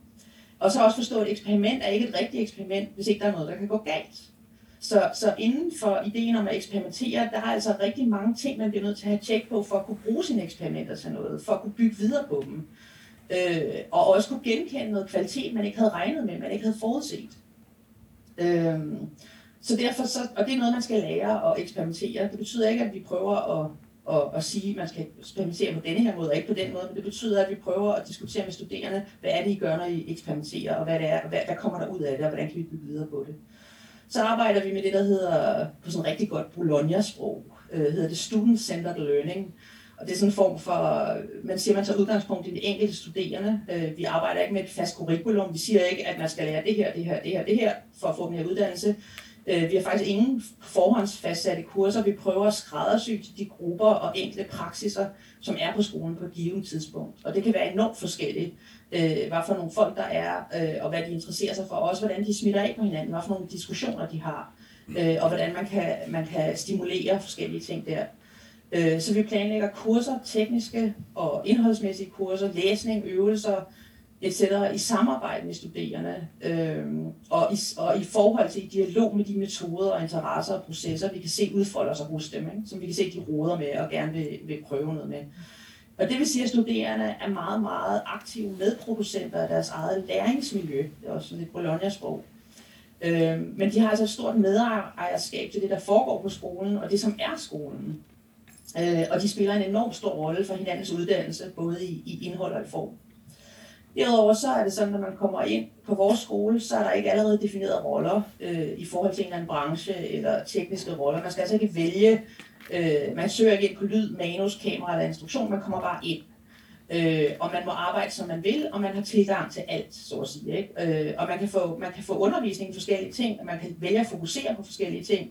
Men, men det er ikke sådan, at man søger fra starten af øh, med en specialitet, så at sige. Ikke? Og det er simpelthen fordi, vi mener, at dem, der kommer ind hos os som filmkunstnere, de skal kunne håndtere og og, og eje en hel praksis. De skal ikke bare lave en lille del af en produktion. De skal kunne forstå, hvad det vil sige at lave en hel ting. Og de skal også, selvom at når man laver filmproduktioner, så er man som regel afhængig af andre, så skal de vide, hvad det arbejde er, de andre gør. Det vil sige, selvom man laver sit eget projekt på et tidspunkt, hvor man er det, man vil kalde teamleder, eller instruktør, eller, eller en kunstnerisk øh, ramme for det, øh, selvom man laver sit eget projekt på et tidspunkt, så kan man på andre tidspunkter være med i andres, hvor man understøtter og arbejder sammen med andre. Ikke? Øh, og her ligger faktisk en ret stor kritik af den bestående branche og den måde, øh, branche forstår film på og filmproduktion på lige nu. Fordi vi laver ikke dygtige teknikere, der passer ind i, i på forhånd definerede teams og måder at arbejde på. Vi prøver at lave interessante praksiser. Altså, men vi tager også ting fra f.eks. ledelsesuddannelse øh, ind. Øh, vi snakker rigtig meget om, øh, og vi prøver at, at uddanne og undervise teamwork og teamledelse og i kollektivt arbejde. Og det med henblik på at forstå arbejdsmiljø og hvad arbejdsmiljø er. Også øh, entreprenørskab og selvorganisering er noget, vi underviser i. Og jeg tror, at problemet med, med både filmkunst og billedkunst er, at vi har rigtig mange solo-selvstændige, øh, øh, som, øh, som, og det bliver enormt presset, det bliver meget, meget presset, øh, når man delvis er freelancer, delvis er soloselvstændig, man bliver meget prekær, som vi også har snakket lidt om. Og der er det meget vigtigt for os at tale om øh, arbejdsmiljø og at forstå, at det altså ikke kun skal være de her super stærke, stressresistente able bodies, der skal have lov at lave filmen det kan godt være, at øh, man, man let får stress, eller man har ADHD, eller man har et handicap, eller man kommer fra en socioøkonomisk baggrund, hvor man ikke har haft adgang til at forstå alle mulige kunstneriske problematikker fra man var syv år gammel. Altså det skal være, hvis vi, skal have, hvis vi seriøst skal have forskellige praksiser, så må vi også kunne forstå, at folk, folk skal kunne arbejde og holde ud at arbejde i filmen. Og jeg synes, vi har set rigtig mange øh, her de sidste par år eksempler på, øh, at, at branchen simpelthen også råber op selv og siger, at det er for hårdt. Øh, og det er noget, vi prøver at lægge rigtig meget vægt på at sige, hvordan kan man sørge for at, at få de her stemmer frem? Hvordan kan vi hjælpe hinanden? Og hvordan kan studerende hjælpe hinanden med at, at, at, at sørge for, at der er stemmer og praksis, der kommer frem? Vi synes, at både billedkunst, men især filmkunst, faktisk øh, er kommet til at blive så ensrettet, at det kun er en slags historie, der kommer ud. Fordi dem, der er i branchen, det er jo dem, der laver historierne. Og så vil jeg sige noget af det sidste, jeg lige vil snakke om, det er rekruttering. Vi tror ikke på begrebet talent men derimod på nysgerrighed, på lyst og trang til at fortælle verden noget, som man selv synes er vigtigt. Så man kommer altså ikke ind på vores skole, fordi man leverer en fantastisk øh, produktion, og den er virkelig og kunstnerisk interessant og det ene og det andet. For det mener vi faktisk, man kan lære. Det vi mener, der er vigtigt, det er, at, man, at, at der er nogle vigtige stemmer, vi gerne vil hjælpe med at lære og, og komme til ord, så at sige. Ikke? Og de skal være så forskellige som muligt. Og der er det også vigtigt for os at være meget aktiv i rekruttering. Altså vi kan ikke læne os tilbage og sidde og vente på, at øh, ansøgningerne kommer ind. Vi går faktisk meget aktivt ud i forskellige miljøer, som vi ellers ikke synes er så repræsenteret øh, i, i samfundsdebatten. Og så prøver vi at invitere folk til at, at søge, hvis vi mener, at de har noget at fortælle. Også selvom de måske ikke er super gode til at lave film lige nu.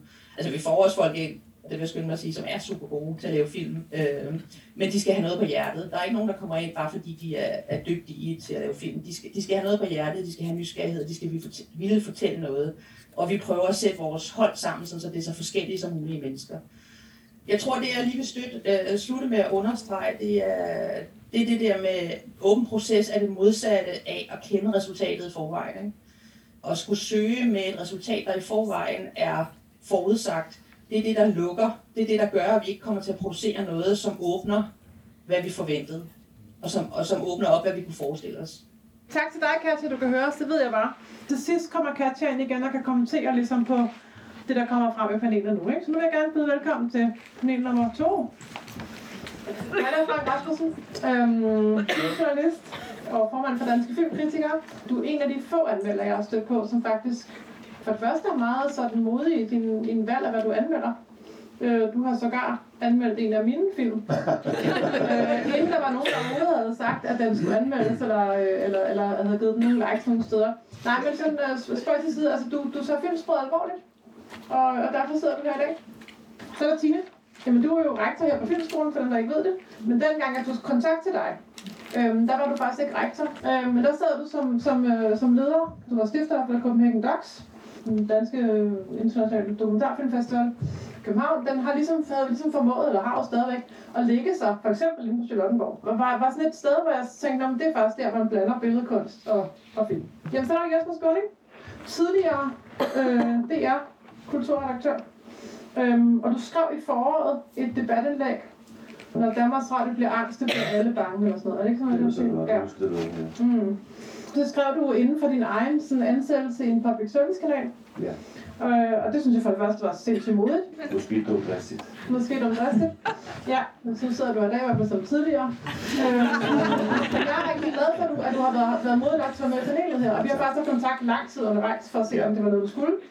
Øh, og nu er du her. Men det, jeg vil sige, det var også, at det, du skrev i det debatindlæg, grinede bare rigtig meget for det, jeg sådan havde haft fat i min kunstneriske forskning, så tænkte jeg bare, lad os mødes og tale.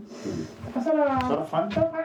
Jamen, du sidder på en ordning lige nu inde på det, det danske filminstitut, på, øh, hedder det, kort og dokumentar. Ja. konsulentordningen. Mm. Øhm, som, som, som, som ordning, vil jeg sige, som, altså, at det jeg har mødt inde i systemet, er den mest sådan, fleksible og åbne ordning. Bare alene ved, man har en idépulje, hvor man som instruktør kan komme med en idé, faktisk, og på en halv side på papir, komme med en idé og sige, det vil jeg gerne prøve at finde ud af, hvad jeg kan.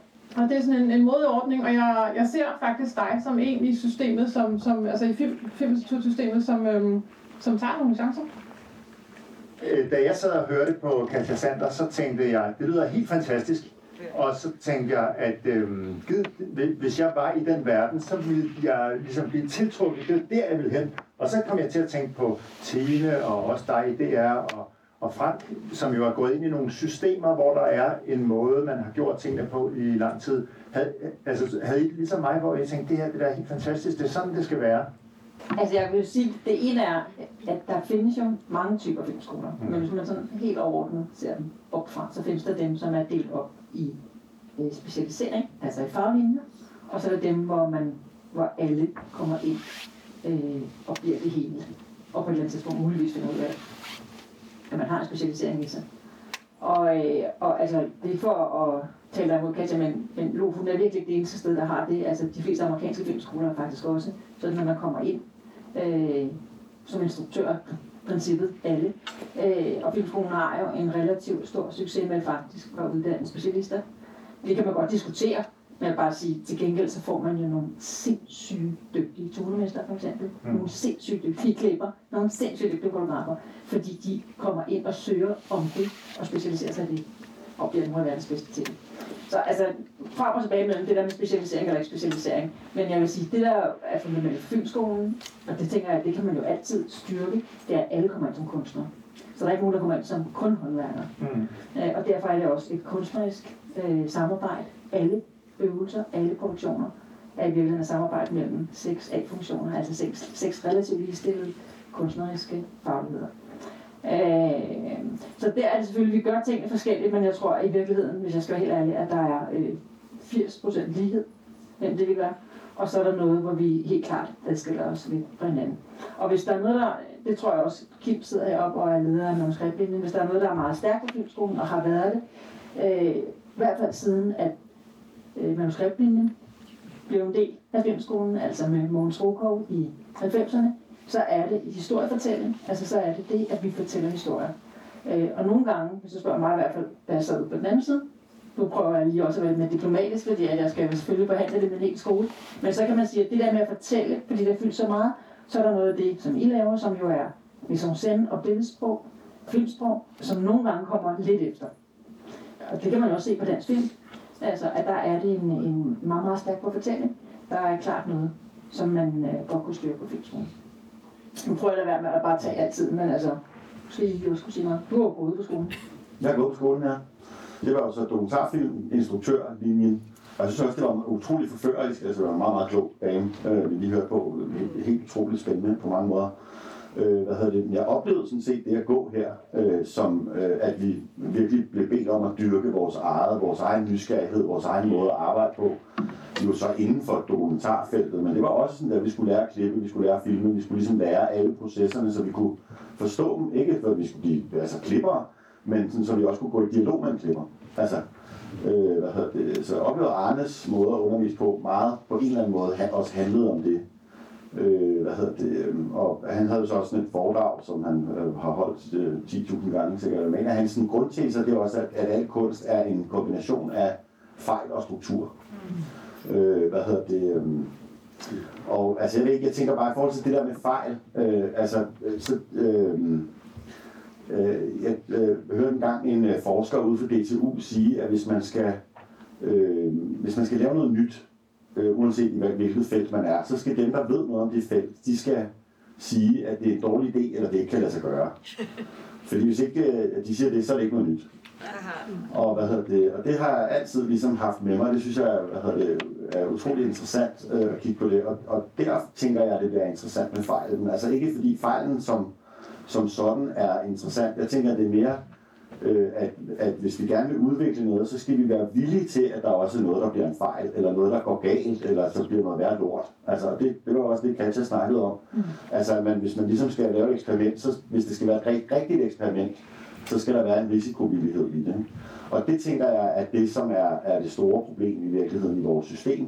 Og det kan jeg også selv mærke, der hvor jeg sidder nu, at jeg kom ind der, nu har jeg været man, man, man sidder som filmkonsulent, der kan man, sidder man på overmål, man kan maks være det fem år. Jeg har siddet der tre år nu, og kom ind virkelig med en ambition om at skulle støtte filmkunsten, og være risikovillig, og de mærkelige, underlige øh, projekter og sådan noget der. Ikke? Og man kan sige, at Dansk, øh, Danmark, vi er jo verdensmester i at lave dokumentarfilm. Hver gang jeg, jeg, jeg snakker med udlændinge, så siger de, hvordan fanden kan det være, at I laver så mange gode film? Vi har lige vundet to priser på Venedig, og altså, vi er virkelig, virkelig dygtige til at lave dokumentarfilm. Eller, og det kan man sige i forhold til det der med at blive bekræftet, hvem var der snakkede om, men, men det var også Katja. Øh, hvad hedder det? Altså, når, når noget er en succes, så er det fordi, det bekræfter noget i forvejen. Der kan man sige, at vi er mega meget en succes. Og det er måske også blevet lidt sådan, at vi er blevet så dygtige, at vi ved godt, hvordan man laver en god film og sådan noget.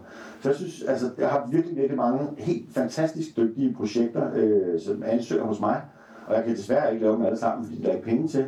Men der er også sådan, der har det sådan, at de er, de er næsten også lidt for dygtige. Altså, at nogle gange sådan godt, hvor er det skæve, mærkelige, underlige og sådan noget. Så det er jeg også meget optaget af øh, at, at tage ind. Altså, når Karina kommer med sit super mærkelige projekt, som er sådan virkelig underligt og sådan quirky, jamen så, så bliver jeg enormt glad, fordi det er der faktisk ikke så meget af. Altså, der er faktisk ikke særlig mange øh, af sådan nogle øh, virkelig underlige projekter på den ene side. Og så på den anden side, som siger, har jeg så også været der i tre år, og, og kan også mærke, at jeg skulle også blive en del af det der system. Altså, fordi det, der jo sker, det er ligesom sådan, siger, det er fint nok, Karina, men du skal fandme have Danmarks Radio med. Øh, hvad hedder det? Eller der skal være noget distribution. Og det er også fordi, at jeg jo har været i det system længe nok nu, og har skubbet nogle projekter igennem øh, hvad hedder det, øh, systemet, og ligesom gået op og sagt, at vi skal indstille det her, hvor vi virkelig løftede øjenbryn, fordi der ikke er en tv-distribution på. Og, og så er det ligesom, at der skal jo være noget distribution. Jo, jo, men er det mig, der bestemmer? Jo, men der skal jo være Jo, men er det mig, der bestemmer? Okay, så går det så igennem. Men jeg må bare konstatere, at så er der bare ingen mennesker, der har set de film. Altså når vi skal ligesom tænke i løsninger i forhold til, fordi jeg er fuldstændig, altså tænker, at vi alle sammen på en eller anden måde er her, fordi vi synes, hvor der er noget, hvordan kan vi udvikle det her. Øh, så er vi også nødt til på en eller anden måde at have den der shit circle, du snakkede om før. Vi skal ligesom, det er ikke nok, at man bare på filmskolen siger, eller at filminstituttet siger, nu vil vi Altså, vi skal også have Danmarks Radio med, og vi skal også have biograf, og vi skal, altså, på en eller anden måde, så er vi, og vi er nødt til at lave vores egne algoritmer, eller et eller andet. Altså, vi, vi er nødt til at tænke i sådan nogle helhedsløsninger på en eller anden måde. Og nu nævner du øh, Danmarks Radio. Er det så fordi, at der kan også være en mur der, du ved, at de har en forventning om, at øh, øh, hvis det her skal kunne gøre sig blandt et stort publikum, som de gerne vil kunne vise på nogle øh, diagrammer til nogle chefer, så skal det være sådan og sådan lavet, og ikke noget, som er sådan et, en outlier? Ja, altså, helt sikkert. Altså, Danmarks Radio er, oplever jeg, er jo meget sådan optaget af, altså de redaktører, nu er de så alle sammen lige blevet skiftet ud. Altså, jeg vil sige, den tid, nu har siddet der i tre år, og fire gange har jeg ligesom skulle gå i gang med ligesom at etablere forhold til dem, der sidder med som redaktør med det, som jeg har med at gøre. På tre år er det, er det fire gange nogle nye mennesker. Det er meget vildt. Der er, der er altså virkelig gang i den ude i Danmarks Radio. Altså. Og nogle af dem, kan man sige, det har været i større eller mindre grad af kompetence. Altså nogle af dem har været nogle folk, der overhovedet ikke anede noget som helst om, om dokumentarfilm. Der oplever jeg helt klart, at, at Danmarks Radio har meget sådan, de er meget optaget af at vinde konkurrencen med Netflix. Det er altid det der, om det er fint nok med en eller anden øh, fantastisk kunstnerisk kvalitet og sådan noget, men tænk der er nogen, der så at der er ingen, der gider at se det der tænker jeg, at det som, øh, hvad hedder det, jeg har også tidligere været højskolelærer, og som højskolelærer, der havde det altid sådan, at vi skulle give eleverne noget, der var lidt mere avanceret end det, vi troede, de kunne klare. Fordi det gjorde, at de udviklede sig.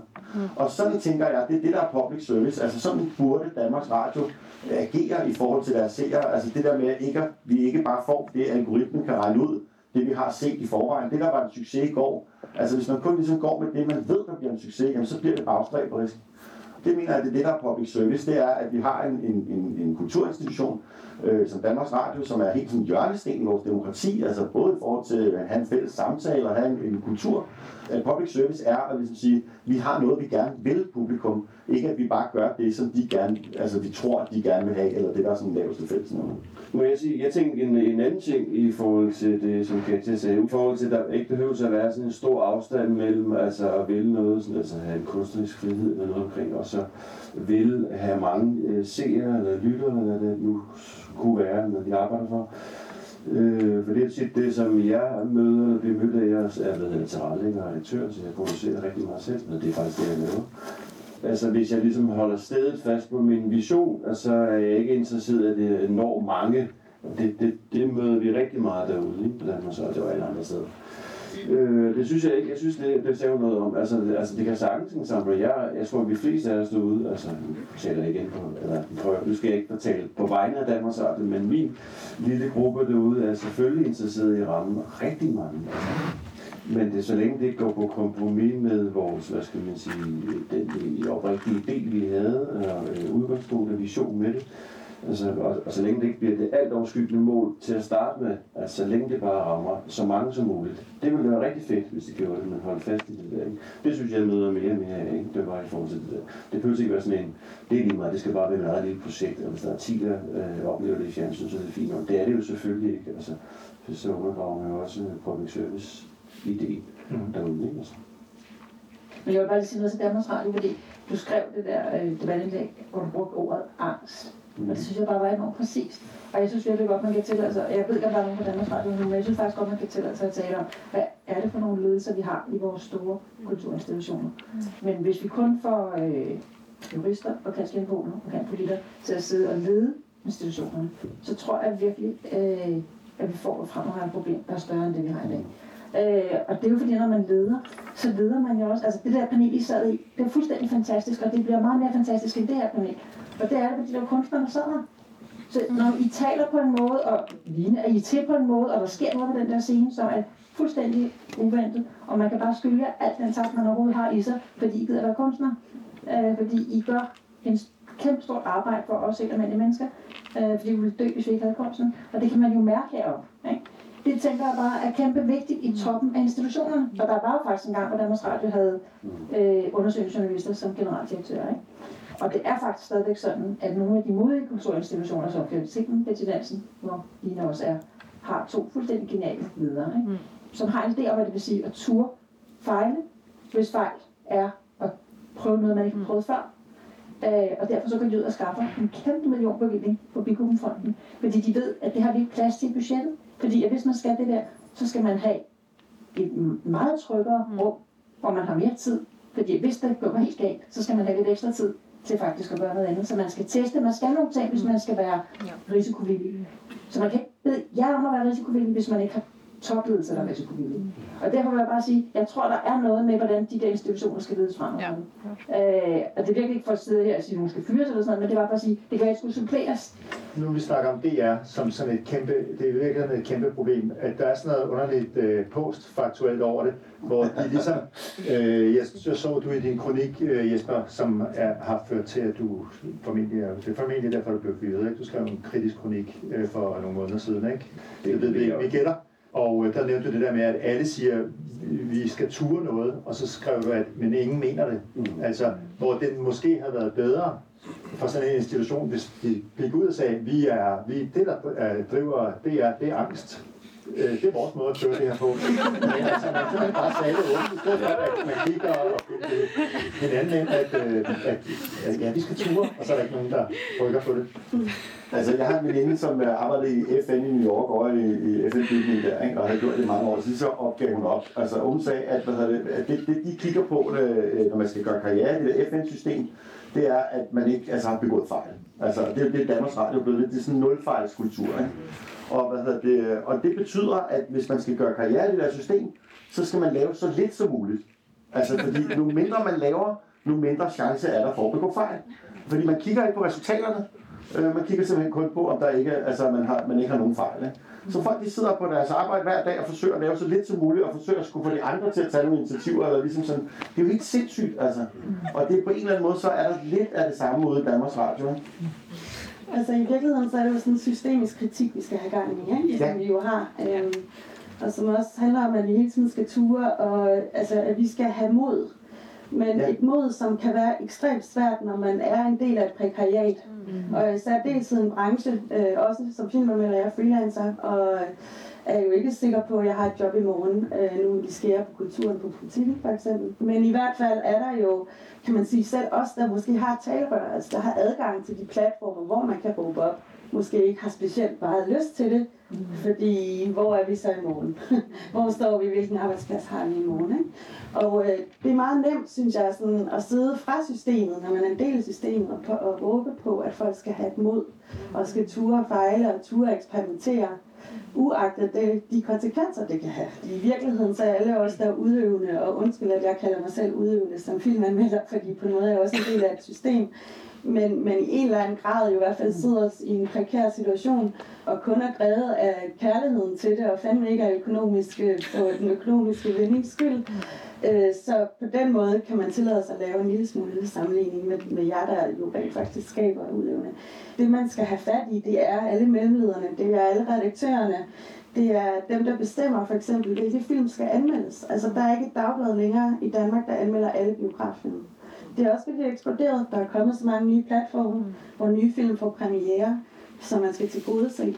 Men der er, øh, jeg har ringet lidt rundt i dag øh, og spurgt mine kolleger, og der er ikke et eneste dagblad, der anmelder alle biograffilm, der får premiere. Der er kun filmmagasinet Eko. Og, og, øh, og man kan sige, hvis de ikke skulle, hvem skulle så? Øh, og selv hos dem kunne jeg forestille mig, eller har jeg en idé om, at der sikkert også er en debat i gang om, hvorvidt de skal gøre det. Jeg sidder jo i den ende, hvor man kan sige, som kuraterer eller promoverer de her eksperimenter, øh, som jo også er nødvendigt, fordi hvis der er ingen, der opdager, at de eksisterer, hvordan skal der så komme et publikum? Mm-hmm. Øh, og, øh, og derfor synes jeg, det er dobbelt så tragisk, når DR for eksempel fyrer deres øh, filmanmeldere og filmkritikere og dygtige øh, filmformidlere. Fordi hvem er det, der skal finde ud af, hvad der er væsentligt at beskæftige sig med, eller det, der måske markerer en, en, øh, en nytænkning eller et nybrud. Godard er lige død. Jeg kom til at tænke på ham, øh, også i forbindelse med det her, for han laver åndeløs så laver han jo, øh, altså det er jo sådan en hjertestarter til øh, kvalitetsfilmen. Han giver også folk et kæmpe chok med den her film, fordi han går ind og revolutionerer filmsproget. synes jeg selvfølgelig, man skal være lidt påpasselig med at, at, at sige, at det er sådan en mand, der har gjort det alene. Det er det ikke.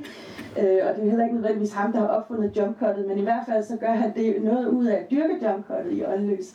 Og det var jo sådan en sensation dengang. For nylig var jeg på Filmhøjskolen i Ebeltoft, hvor jeg underviste, og der viste åndeløs, og fortalte jo sådan om, hvordan netop ja, filmsproget og alt det, han gjorde med filmsproget, og kickstartede en masse nye ting, og bagefter sad publikum sådan, hvad, hvad var der specielt ved det? Og det var så også fordi, at de fejl, altså, eller fejl eller eksperimenter på et tidspunkt så også bliver mainstream. Mm. Yeah. Så vi skal hele tiden, altså de synes jo ikke, John Cottet var særlig, hvad var det for noget? Hvordan var han nu sådan specielt øh, interessant? ud fra deres sådan, øh, nuværende øh, syn på, hvordan en film skal se ud. Så på et tidspunkt, så bliver eksperimentet og fejlen bliver normen. Og så skal man kickstarte det igen. Og det er jo selvfølgelig så kunstneriske uddannelser som jeres og andre institutioner, men selvfølgelig også os kritikere, der skal kultur og sige, nu er vi fandme trætte af socialrealisme. Men det kræver også, at der er en platform. Og den platform forsvinder, når DR fyrer deres medarbejder. Jeg er ikke for at sammenligne mig med, med Godard, men jeg er med, med, med, med, i film er det noget, der hedder Filmselskabet, øh, som startede på DRK. Det var i forhold til mere. På det tidspunkt der, øh, var jeg meget optaget af sådan en kæmpe stor skrift, fed skrift. Man smækkede lige på, øh, på lærret, skulle jeg sige, på, i billedet, og på de personer, på værterne og gæsterne, hvilket det var, øh, ja, der var ikke ramaskab. Det synes man var vanvittigt. Altså, og, men så havde vi en ret modig øh, kanalchef på det tidspunkt, som øh, holdt, altså, var enige i, at det var fedt, der var meget kritik omkring, og så holdt fast i det. Og nu er det kigge tilbage, så altså, det var ingenting. Altså. Så nu er holde fast i det der, men det kræver, det igen, det starter jo oppefra, det kræver det, som man prøver noget, man eksperimenterer med noget, så man kan få nogle rap over nallerne over, hvis der er nogen, der stoler på det, og giver opbakning til det, man føler, at der er en tryghed og en tillid, så går man jo videre med det. Mm. Øh, og, den er, og en anden ting, jeg tænker på, det er, når du, altså som anmelder, når man anmelder noget, der er, altså, det, man, altså noget, noget mindre, kan man sige, så hvad hedder det, satser du også noget i forhold til, det genererer sikkert ikke så mange kliks, der er heller ikke så mange, der læser det i forhold til en eller anden stor Maverick, Top Gun, et eller andet, ikke? Så satser man jo også noget, men hvis der er en, en tryghed oppefra, altså, det skal, det skal der også være plads til. Det, det, det, det er jo det, det startede fra. Som du siger, ellers så begynder man bare, som du sagde, i forhold til med at gemme sig bag sin computer, og virkeligheden bare ligesom at ligesom være snuden i sporet, og ikke stikke ud og række op og, og sådan noget ting. Øh, ja, men jeg synes jo også i forhold til, ikke for at øh, nu, du er jo modig anmelder, du kan fremhæve i forhold til, at du prioriterer nogle ting, men jeg synes også i forhold til at anmelde sådan nogle ting, der bliver der også nogle ting, hvor man øh, fraprioriterer de mindre ting. Jeg sikkert en god grund i forhold til, at det ikke øh, giver nogen klik, så det, folk ikke læser det. Øh, jeg synes også, de film, altså eller hvad det nu kan være, altså nu, sådan har jeg i hvert fald bare, altså det, det samme, de, det er den samme, er det der ringer, ringer lort, altså det det samme, de skriver, det er det samme film, det er det samme, de mener. Hvorfor er der ikke nogen, der skriver noget kritisk om Andreas Oddbjerg, tænker jeg eksempelvis en gang imellem. Altså, eller Peter Sommer, som altid bare bliver fremhævet som sådan noget. det er, sådan, mm. det, det er som om, man gentager hinanden. Der er ikke nogen, der, eller der, der er ikke nogen, der tør sige, jeg synes egentlig, det er Jamen, det kommer, når han har været populær længe nok, så kommer der altså det er måske, det, det, er, det, det er sådan, at det er en konsensus om det, ikke? i forhold til, så er det okay, jeg synes, at det i virkeligheden er børnemusik, eller hvad man synes, ikke? Jamen, jeg synes, det er interessant, at du siger det der med de mindre film, det er jo dem, der bliver sorteret fra. Det er lyst til at sige. Altså, der sidder jo redaktører, som ikke nødvendigvis ved noget om film. Yeah. Øhm, altså helt oppe. Øhm, men det kan også være kulturredaktører på de forskellige øh, dagblade eller, eller medier. Eller som så måske ved noget om en bestemt kunstart øhm, og interesseret i det. Ikke? og som får at vide, at nu skal de spare, og øh, så skal vi ned på anmeldelserne, selvom det ikke kan betale, os, betale sig, fordi vi er de dårligst lønnet overhovedet på, på kulturredaktionerne. Men, men så vil man skære ned på det, Øh, og hvad tager man så, vil man anmelde? Jamen, det, de film, man vil anmelde, det, det er danske film. Heldigvis stadigvæk har vi sådan en, en, en interesse for det. Øh, men så er det også de store film. Altså, ja, den nye Batman, den nye Thor, den nye whatever. Altså film, der kommer med massive øh, marketingsbudgetter øh, bag sig, og som i virkeligheden slet ikke har behov for en anmeldelse. Altså, hvis man skal være helt ærlig. Mm. Det, det er der mange, der siger, at det er der ingen film, der behøver, men det er en anden diskussion. Øhm, hvorimod at de mindre film, eller dem, der faktisk har behov for at blive altså, diskuteret eller ført frem i lyset, om det så bare er sådan en lille bitte anmeldelse, de, bliver, de ryger ud, fordi der ikke er klik. Mm. Men jeg, jeg kan fortælle, at jeg er begyndt at skrive sådan nogle, øh, altså fuldstændig selv min sjæl, at skrive sådan noget, øh, både at lave øh, rubrikker til den trygte avis, og der kan jeg skrive alt muligt fluffy, noget som jeg selv tror er poetisk, og som sikkert ikke er det. Men når jeg skal lave netrubrikker, og jeg ved, det er en eller anden polsk, albansk produktion, så skriver jeg et eller andet, I gætter aldrig, hvad der så skete. Altså, jeg skriver ikke, hvor det er fra, jeg skriver ikke, det er en kunstfilm, jeg skriver ikke, fordi folk klikker ikke ind på det. Men hvis du kan få folk til at klikke ind på det, ja, det er jo ikke helt rigtigt, det er det, jeg skriver, men det er lige før, at man lader sig inspirere af BT's øh, rubrikker. Fordi at det er den måde, man så kan få folk ind og læse øh, tingene, eller i hvert fald om ikke andet, tryk på det. Og det giver besked opad til i systemet, at her er der noget, der er interessant. Ikke? Men det er jo sådan en måde, så man ser eller manipulerer, eller måske endda næsten sådan prostituerer sig for et system, ikke? som man som enkeltperson kan have svært ved at, at lave om på selv.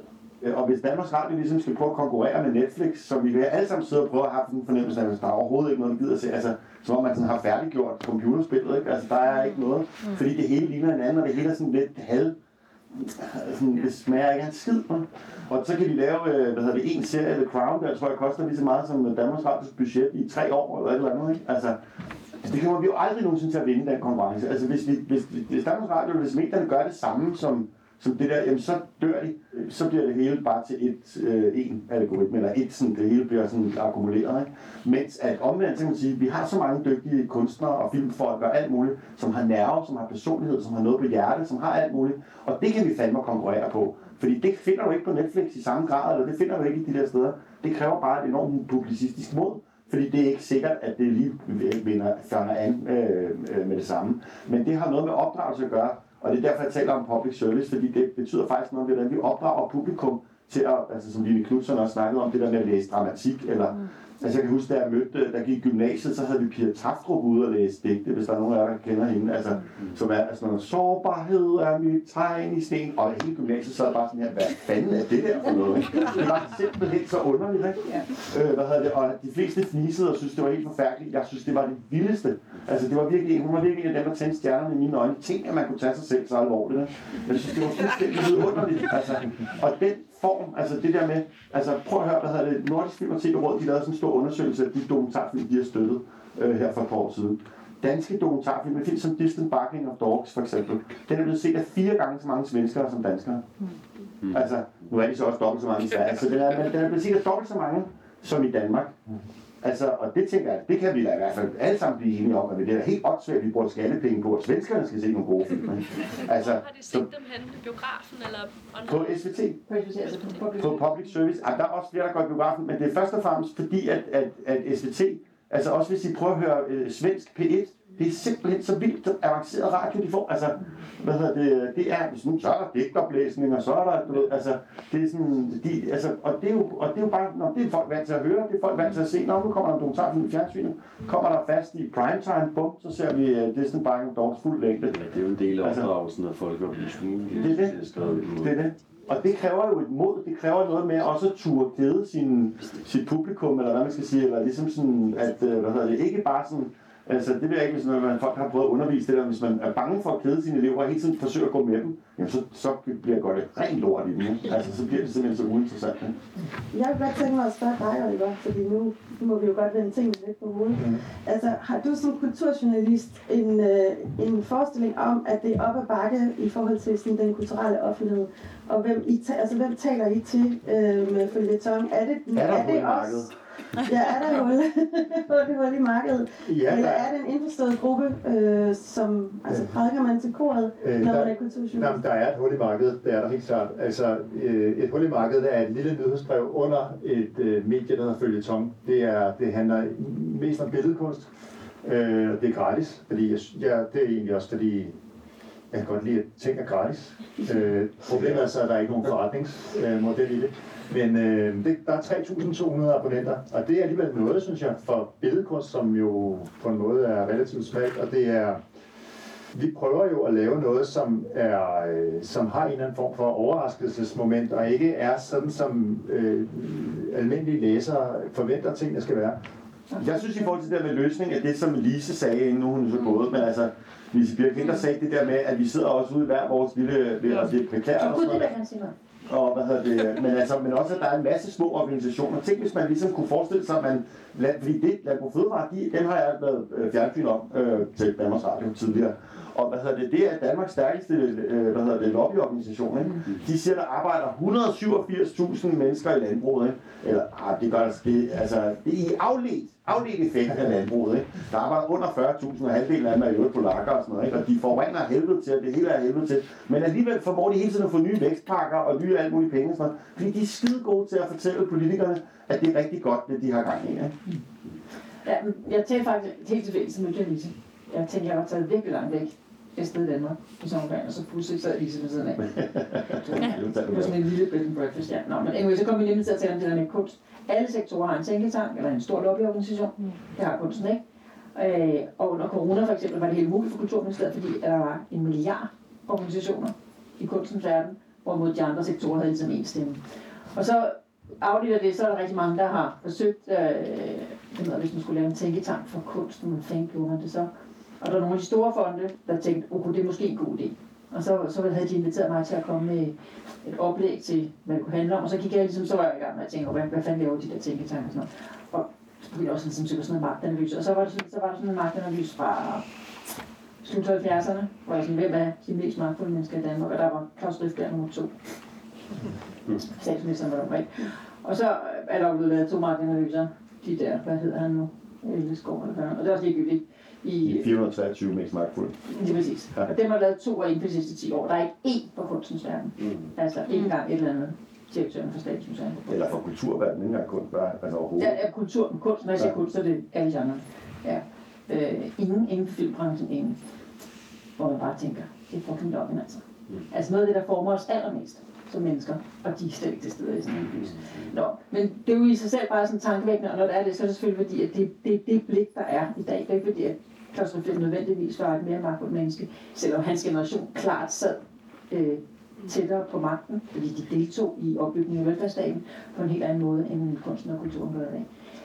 Nu er der så faktisk afledt af corona, og Christina Rosendahl er blevet, an, blevet ansat som forperson. Mm. Øh, en, nu hedder det godt nok Kunstens Analyseinstitut, og det er fucking irriterende, det hedder det, fordi det bliver sådan lidt dataagtigt.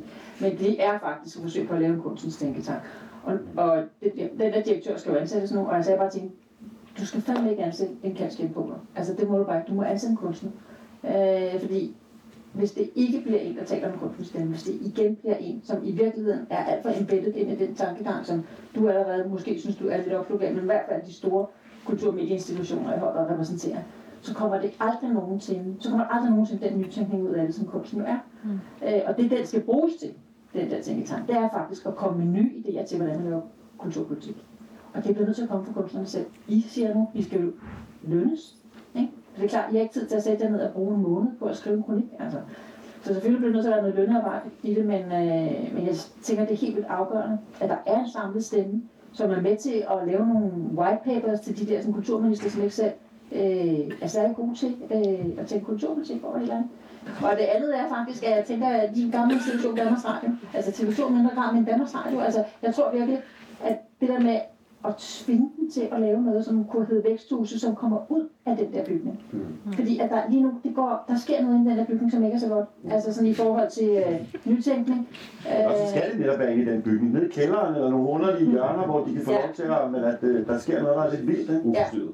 Ja, fordi når børne og ungdom alligevel indimellem øh, går fri, så er det fordi, at, at de har fået lov til historisk at have et reservat, ikke? Som, som de stadigvæk har lidt. Ikke? Jeg synes, det var meget godt at lukke på den. Altså, hvis Ja, man nu skal lukke et sted på tirsdag, faktisk så blev jeg lidt glad, Tine, over din, øh, din opsang på, på, en- på en konstruktiv, positiv måde. Men øh, vi er jo nok nødt til at komme tilbage til Katja, og så...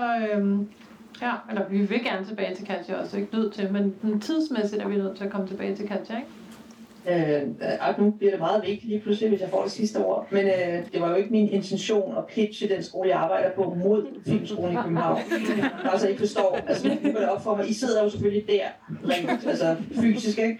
Men det var, jeg aner jo faktisk ikke noget om, hvad I laver. Øh, altså, jeg har ikke noget specielt indblik. Jeg har ikke arbejdet der. Øh, så, så, så, det var slet ikke en kritik af den danske filmskole. Men, øh, men, men det, der er vigtigt for os, det er at ligesom sige, vi laver ikke folk til branchen. Det er ikke sådan, at branchen får lov at diktere, hvem vi laver. Nej, vi laver folk, som definerer branchen. Altså dem, der kommer ud fra os, det er dem, der er branchen bagefter. Ikke? Og de skal vide, hvordan man opfører sig ordentligt på en arbejdsplads. De skal vide, hvordan man støtter hinanden, giver hinanden sikkerhed og tryghed i at eksperimentere, i at lave gode arbejdsmiljøer, i hvad man skal gøre for selv at kunne komme ud i nogle steder, hvor man kan eksperimentere og prøve nye ting. Og det skal være en del af, altså de skal også have ledelsesuddannelse, de skal have entreprenøruddannelse, selvorganisering, alle de der ting, fag. Ikke? Så det er det, jeg mente, jeg tror, det er det, der er, jeg taler imod. Det er ikke den danske filmskole, jeg taler imod en idé om en branchedefineret filmskole. Mm. Øhm, øh, så var der det der om specialisering, og der vil jeg sige, det er faktisk, det er måske et punkt, som man kan diskutere, måske det er en helt anden situation, sammenhæng, vi skal diskutere det i. Men, men så snart folk kan specialisere sig og sige, at jeg vil hellere klippe, end jeg vil holde et kamera, så er det fordi, de har haft kontakt med det i ret høj grad med faget før. Ikke? Øh, og der mener vi altså, det er vigtigt at rekruttere folk, som ikke allerede er halvprofessionelle øh, og ikke allerede ved helt præcist, om de vil det ene eller det andet. Og der kan man så diskutere, hvor ligger man niveauet, men, men øh, altså, når man starter på en videregående uddannelse, så skal man teknisk set være efter gymnasiet. Ikke? Så det er lidt unfair, synes vi, at forudsætte, at folk skal have gået på alle mulige højskoler, haft adgang til alle mulige produktioner og været med på alt muligt, før de kan søge optagelse. Altså vi vil meget gerne have nogle af dem, der ikke har de muligheder, øh, fordi vi netop vil give dem pladsen og stemmerne. Ikke? Så det er en måde, altså for os, øh, der er det i hvert fald en stor del af ideen om en heterogen forskellighed i studentermassen. Øh, det, er, det er det der rekrutteringsredskab, som vi prøver at arbejde med, som, som betyder, at man ikke nødvendigvis ved, hvad man vil, om man vil klippe eller lave kamera eller være instruktør. Så vil sige noget andet, og det er noget af det sidste, Tine sagde, øh, en tænketank, øh, kunstens tænketank. I det hele taget det der med at påvirke systemerne, der kan jeg jo se i Norge, hvor ekstremt aktive mine kolleger har været. De har simpelthen taget møder med politikere, med ordfører, med ministre, med interesseorganisationer, med, med dagblade, med store dagblade, med kulturredaktøren. Altså min chef, som er rektor, øh, Katja Ejde Jacobsen, øh, på, på den filmskole, jeg er, hun, hun har har tusindvis af møder, hvor hun prøver også med, med fonde, med filmfonde, hvor hun prøver at forklare, at det er det her, vi gør. Og det har nogle gange været ret godt. Så sidder der lige pludselig en, øh, i en filmfolk, så sidder der nogle folk, der faktisk har hørt om den her uddannelse og forstår, hvorfor den ansøgning ser ud, som den gør, og forstår, hvorfor den her person arbejder, som vedkommende gør. Eller i hvert fald har et lille indblik i det. Ikke? Og der tror jeg, at det der store påvirkningsarbejde, som det ved jeg, det har du også været en del af, Tine, også bare med docs, altså hvor utrolig mange virkelig mærkelige film er blevet set af utrolig mange mennesker lige pludselig. Ikke? Øh, det der enorme påvirkningsarbejde, det er virkelig vigtigt. Øh, og det har vi tendens til i Danmark, nu taler jeg for billedkunst, ikke rigtig at anerkende, og ikke rigtig at honorere. Ikke?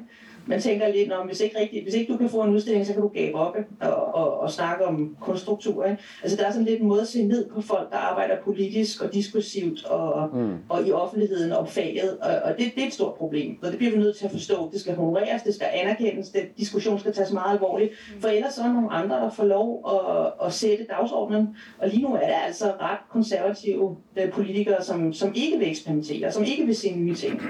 Øh, og, og hvis ikke at vi har gode folk, der gider og kan, og også har midlerne, som Maria siger, man har ikke råd til bare at sætte sig og lave en, en kronik. Hvis ikke vi har folk, der kan tale dem imod, øh, så, så sætter de dagsordenen. Sådan er det. Så ja, øh, godt med kunstens tænketank. Jeg håber, der kommer mere af den slags. Jeg tror, alle, der arbejder i faget, skal tænke sig selv som nogen, der også bliver nødt til at arbejde fagpolitisk.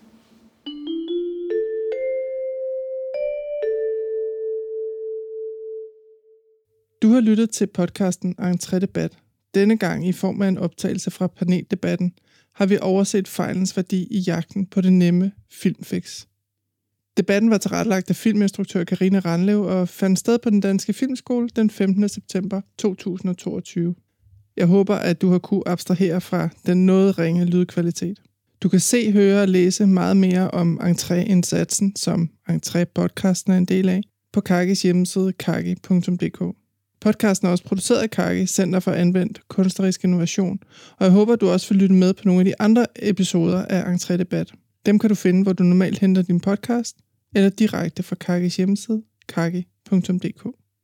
Tak fordi du lyttede med.